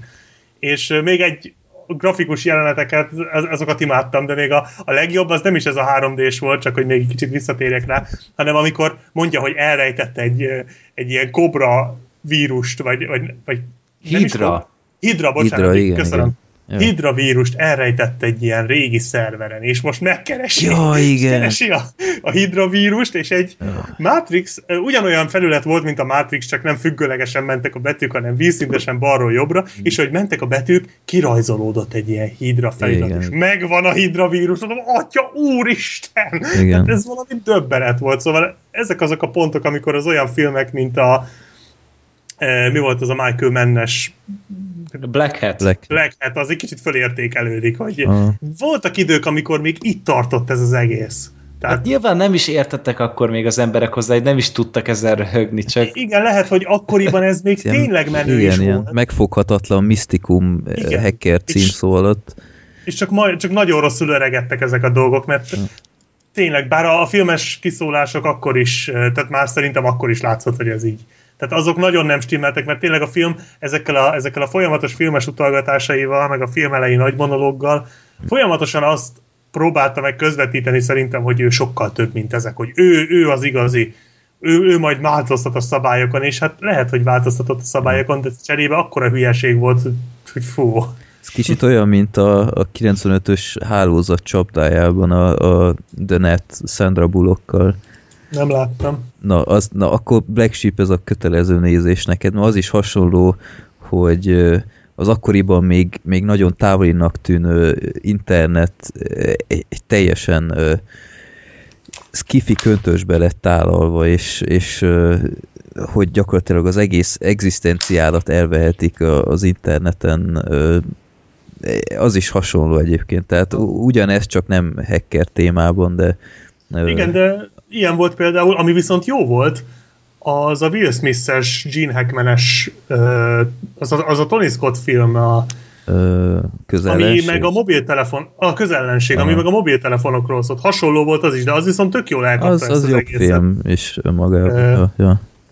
És tényleg én úgy fejeztem be most frissen ezt a filmet, hogy igazából szerintem ez egy olyan film, hogy borzasztó szar, de úgy nem nagyon lehet rá haragudni, mert olyan, olyan ártalmatlan. Egy kis bugyuta, olyan igen, kis olyan jelentéktelen kis megsimogatnád, hogy igen, jó van, jó, vissza. Hát, mint a négy-öt éves gyereket, amikor fölveszi apának a napszemüvegét, igen. meg nem tudom, még a bőrkabátját, és akkor így próbálja illegetni magát, és így... És Ropival cigizik meg ilyen. Igen, igen, és még így, még adja is hozzá a csettintő hangot, amikor meggyújtja igen, a igen, pontosan, kis Ropiát. Tehát ez tipikusan az a, az a szintű film, amit így ez el lehet rajta herrészni, meg tényleg, hogy az ember bedob hozzá három-négy sört, meg van hozzá még társaság, akkor szerintem kurva jót lehet rajta szórakozni. Ebben jó bemutató lehetne Black Sheep egyébként. Hát, annyira nem rossz. Nem tudok haragudni rá az az igazság, tehát most, most csinálják bemutatót úgy, hogy jó, hát azért szeretjük, tehát tényleg nem tudok haragudni erre, egyrészt, mert uh, tényleg régebben elég sokszor megnéztem ezt a filmet, hmm. és úgymond a múltam része, hogy így mondjam, vagy hogy, hogy fejezzem ki, de amúgy megérdemelné, mert valóban lehetne lehetne rugozni rajta, mert tényleg vannak benne hihetetlen jelenetek. Hát az a golfozás, még a Halle Berry pózerkedéséhez ja, igen. golfozott ja, az igen. elején, és ja. nem tudom hányszor zoomoltak a seggére, tehát ja. igen, annyira alibizés az egész, de meg hát a John Travolta is valahogy végig úgy próbálták meg előadni végig, hogy ő a, hogy ilyen, ilyen, miszt, ilyen misztikus figura, nem? Hogy így... Nem tudjuk meg, hogy mit akar, miért igen, csinálja. Igen, de annyira egyértelmű volt, hogy egy, genyláda, nem? Tehát így ránéztél, és láttad, hogy ez egy genyláda. Tehát, hogy hogy tudhatta ez bárhogy is befűzni a Hugh Jackman-t, tehát, tehát úgy adták elő, mintha így felnézett volna a Hugh Jackman is izé, vagy valami, hogy így a bűvkörébe vonta, de nem, csak fizetett neki és kész. Ja, meg egy Hugh Jackmannek a felesége, vagy a volt felesége, ja, tehát azon ő is így állandó, hogy be volt löve, és akkor így, úristen, tényleg el kell venni tőle a gyereket, úristen, most már értem, hogy miért akarja elvállalni mm. ezt a munkát. Ez, ez a ilyen nagyon, ja. tényleg mint egy tizen egy-két éves írta volna szerintem a forgatókönyvet. Ami úgy nem meglepő, mert Skip Foods volt, tehát aki így korábban még írt a Die Hard 5 oh. meg az új Hitman filmet, meg... Nagyon szeretjük, a régi ilyen... Hitman filmet is. Igen, igen, tehát így kb. minden szar értő fel a Hollywoodban. nagyon, nagyon, nagyon durva, hogy ez az ember még munkát kap egyáltalán Hollywoodban. Jó van. Jól tud úgy forgatókönyveket írni, hogy ez kedvezzen a szponzoroknak. A Hitman hmm. filmekből kiindulva. egy Audi-ról nagyon jó történetet tud írni. Hát láttad az új Hitman, nem? Hát az egy Igen, Audi most már láttam. az egy másfélolás Audi reklámkép. Sőt, még a Point Break-et is megnéztem most. Ahogy én nem, ért, nem értem amúgy, hogy miért, miért volt ez a nagy hisztéria így a Point Break uh, remake körül, mert az ember azt hinni arról, hogy akkor az eredeti legalább jó volt, de nem az. De nem az. Jó az eredeti. Hogy nem? Ez a 91-es Keanu Reeves-es film, tehát így, így annak a filmnek sincs semmi értelme, Keanu Reeves az borzasztóan játszik benne, meg a film... Az lehet, de az egy jó film.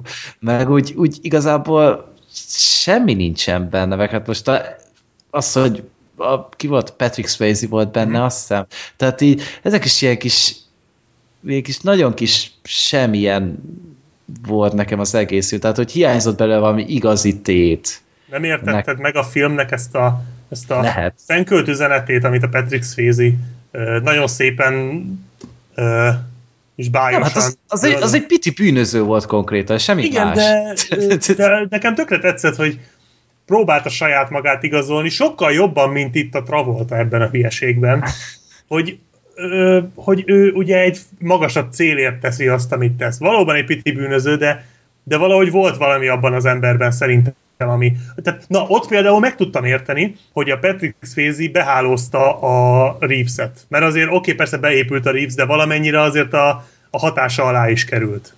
Uh-huh. És Mármint, hogy az eredetiben, mert a remake, na a remake, az, hú. hát az egy spirituális élmény, tehát úgy arra is vették fel az egész filmet, hogy így ez egy spirituális élmény, és azért kell csinálni. Aha, ja.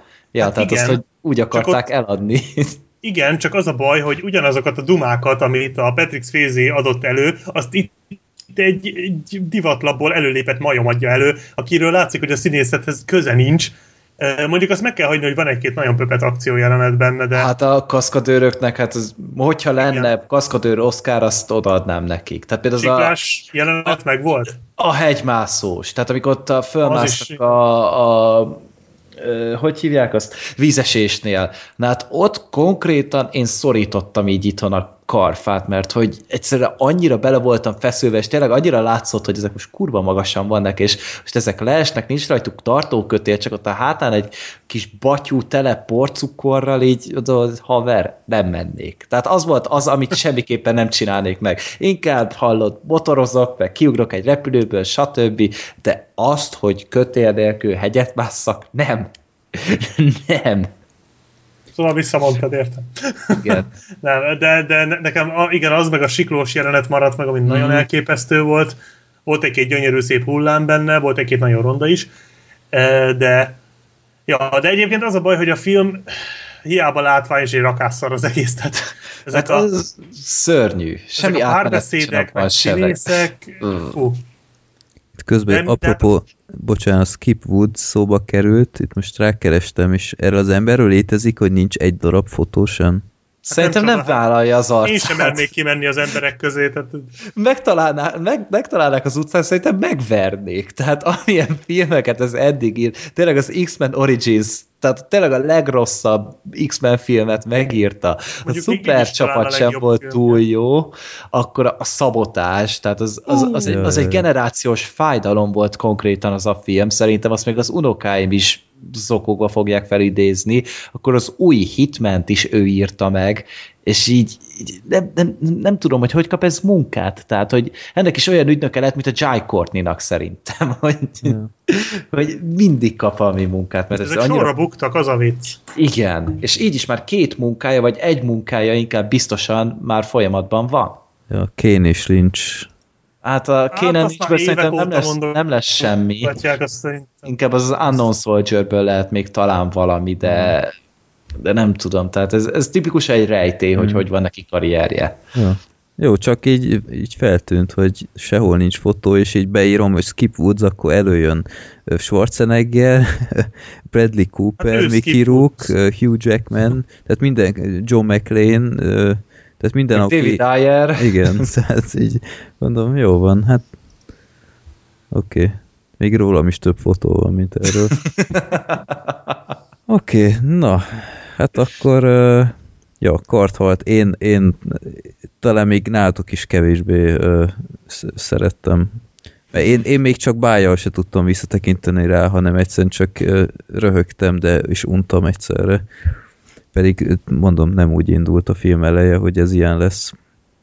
Na, oké, okay. hát akkor meg is vagyunk a filmekkel. Öm, mondhatni ennyi. Nektek még van esetleg bármiféle kiegészítés? Semmi. Semmi. Jó, akkor... Oscar Leonardo DiCaprio. Ja, nem, azon már túl vagyunk. uh, igen, akkor Black Sheep téged a, a, a Fox rádióban lehet igen, majd hallani, igen, lehet, lehet, hogy majd. nem tudom, hogy mi mikor jelentkezünk legközelebb, lehet, hogy csak április 1-én ezt majd meg kell majd beszélnünk. Uh-huh. Ugye a mhm. szokásos április 1 adásunk összejön-e, vagy nem. Igyekszünk majd akkor teljes stábbal itt jelen lenni Zolival. Most egy kicsit az ünnepek miatt nehezkesen ment itt a szervezés, de azért itt vagyunk, és Black te még láttad a, az Egyháború című filmet, hogy egy háborúról, vagy hogy igen, van igen. ennek a magyar... Egy háború, ennyi. Egy háború, ez a Dán Oscar jelölt film. Na ezt már beszéltél volna róla, de én még meg, meg akarom nézni, úgyhogy lehet, hogy ez várható a legközelebbre, ha nekem is sikerül, ha nem, akkor majd te beszélsz róla. Előjáróban annyit a hallgatóknak, hogy nagyon jó film, és ha tehetitek, nézzétek meg. Uh-huh. Ennyi. Előjáróba. Oké. Okay. És, hogy nehogy valaki másik film is. Igen, hát az elfújta a szél, és utána nem lesz semmi másra időnk. Ajjaj. Ugye a, reggel annyit fogunk beszélni róla, mint amilyen hosszú? Megint olyan lesz? Na, Gergő, mond ki. Batman vs. Superman gyerekek. Nagyon Amúgy jó. én sem vagyok annyira felhypolva rá, tehát így, vagy biztos megnézem, aztán remélem, hogy meggyőz róla, hogy eddig megér, vagy hát nem érdemelte meg, hogy hanyagoltam, de majd... A célembert azt szeretted annó? Nem. Oh, oh, igen. Tehát az az egyik legfájdalmasabb filmélményem valaha. Tehát, hogy szerettem, mondjuk nem Soha nem csalódtam még annyira a filmben, mint abban szerintem. És az nagyon-nagyon-nagyon rosszul esett. De ez így... hasonlónak tűnik nekem. Hát talán azért itt forgatókönyvet átírták, valami tehetségesebb embernek adták oda, talán itt nem lesz ilyen probléma, mint annál, mert ott az a forgatókönyvön ment el az a film, de nagyon-nagyon durván. És remélem, hogy, hogy most nem kell csalni, majd mi, nyilván tényleg, hogyha rossz lesz, akkor szidni fogjuk. Tehát az nincs olyan, hogy mindenképpen dicsérni kell a szuperhős filmet, elég csak visszahallgatni tényleg a, az acélember kibeszélőnket Zolival, azon szerintem Black Sheep akkor nem vett részt. Nem talán, de hogy azért neki mentünk annak rendesen, tehát nagyon remélem, hogy nem kell még egyszer olyat csinálni, mert akkor nagyon mérges leszek, meg nagyon csalódott leszek. Én elolvastam a, a hatoldalas Vox felvezetőt ehhez a filmhez, lehetek rám büszke, Uh, így kb. E, e, ennyi a, a szuperhősös felkészülésem, hát már, már hülyébbnek éreztem magam itt a hat oldal után. Főleg a legrosszabb dolog a, a kitekintő, hogy milyen DC filmek jönnek még, édes Istenem. Tehát itt a, tényleg a, a, a szemetesből szedtek ki a legrégebbi ilyen, ilyen el, eldobott ötlet szuperhősöket itt, hogy, hogy miféle fazonok lesznek még azt a rohadt ez szörnyű. Jó lesz az, jó lesz Hát ez van nyilván ennek a filmnek a sikerétől is függ. Tehát, hogyha ez most bebukik, tehát, hogyha hamar kikopik a mozikból, mert az elején biztos kurva egy pénzt fog szakítani. De hogyha egy hosszú távon nem tudnak vele pénzt termelni, akkor valószínűleg le fogják fújni. Ja, most el tudod képzelni, hogy ez bukni ilyen... fog? Most őszintén. Hát most amúgy az acélemberről is azt hitték nagyon sokan, jó, hogy ez majd de ez Batman. És így, hát, tehát még a Batman és Robin is szerintem nyereséges volt. De nem, tehát... nem az, tehát ez nem fog megbukni anyagilag ez a film. Tehát ez borítékolható, hogy sikeres lesz, hanem hogy mennyire érdekli az ember, mennyire lesznek megelégedve vele, mert hogyha most ez a film nem lesz jó, és mindenki azt mondja, hogy érdekli a halált az egész DC-s univerzumos, univerzum egyesítés, akkor lehet, hogy nem fogják egyesíteni, mert mert most mindig arra fognak bazírozni minden filmmel, hogy na most még ne bukjunk be. Uh-huh. Tehát, hogy tehát akkor maximum rá, ráfekszenek az önálló Batman történetekre. Tehát ugye, hát, mert igen, Batman az, az bármikor el lehet adni. Hát főleg, tehát ha Ben Affleck rendezi, hogyha hát, tényleg ő rendezi, az meg... tényleg ő, tehát meg hát tényleg az... Batman az még mindig ben van a köztudatban, hát Nolan nem olyan régen fejezte be azokat a filmeket, tehát az még mindig itt fog maradni, és Jokert mindig elő lehet rántani, tehát nyilván a Suicide Squadon is most nagyon fog, sok fog Igen, múlni. igen, igen. Na, az mondjuk Tehát... jobbnak tűnik így, így hirtelen, mint az a... mondjuk lehet. a Superman. Jó, De mindegy, majd erre jövő adásban beszélünk, mert. Freddy agyfaszt kap. Igen. Meg, meg Elég lesz a, a következő adásra az. A Wonder Woman, meg a, az Aquaman, Shazam, meg én nem tudom, miféle uh, retek. Az Aquaman nagyon várom, mert el sem tudom képzelni, hogy nézhet ki egy Aquaman. Nagyon jó lesz. De garantáltan Gergőnek hála podcastben is téma lesz meg Úgyhogy... fogjuk nézni mindenképpen. Már, ha, már maximum ilyen Gods of Egypt ö, szinten. Tehát, Én akkor is megnézem, engem nem érdekel. Jó, csak rendezze skip Woods, és nem lesz semmi baj. Oh. Na, akkor hát köszönjük szépen a, a figyelmet, akkor figyeljétek a, a Facebook oldalunkat, hogy uh, mikor lesz újra bejelentés a következő résszel kapcsolatban, és uh, ja, hallgassatok minket, szeressetek, írjatok, válaszoljatok, minden örömmel fogadunk mindenféle kvízt. Ja, esetleg, apropó kvíz, lehetséges, hogy lesz egy újabb filmbarátok zárt helyi. A közeljövőben. Egyszer. Egyszer valamikor. Már a kvízösterünket már kontaktáltam, úgyhogy Lehetséges. A Gergő Csábi emlékkupa itt a polcon elkezdett remegni. Igen, ajánlom. Hát hazavágyódik. nem adom.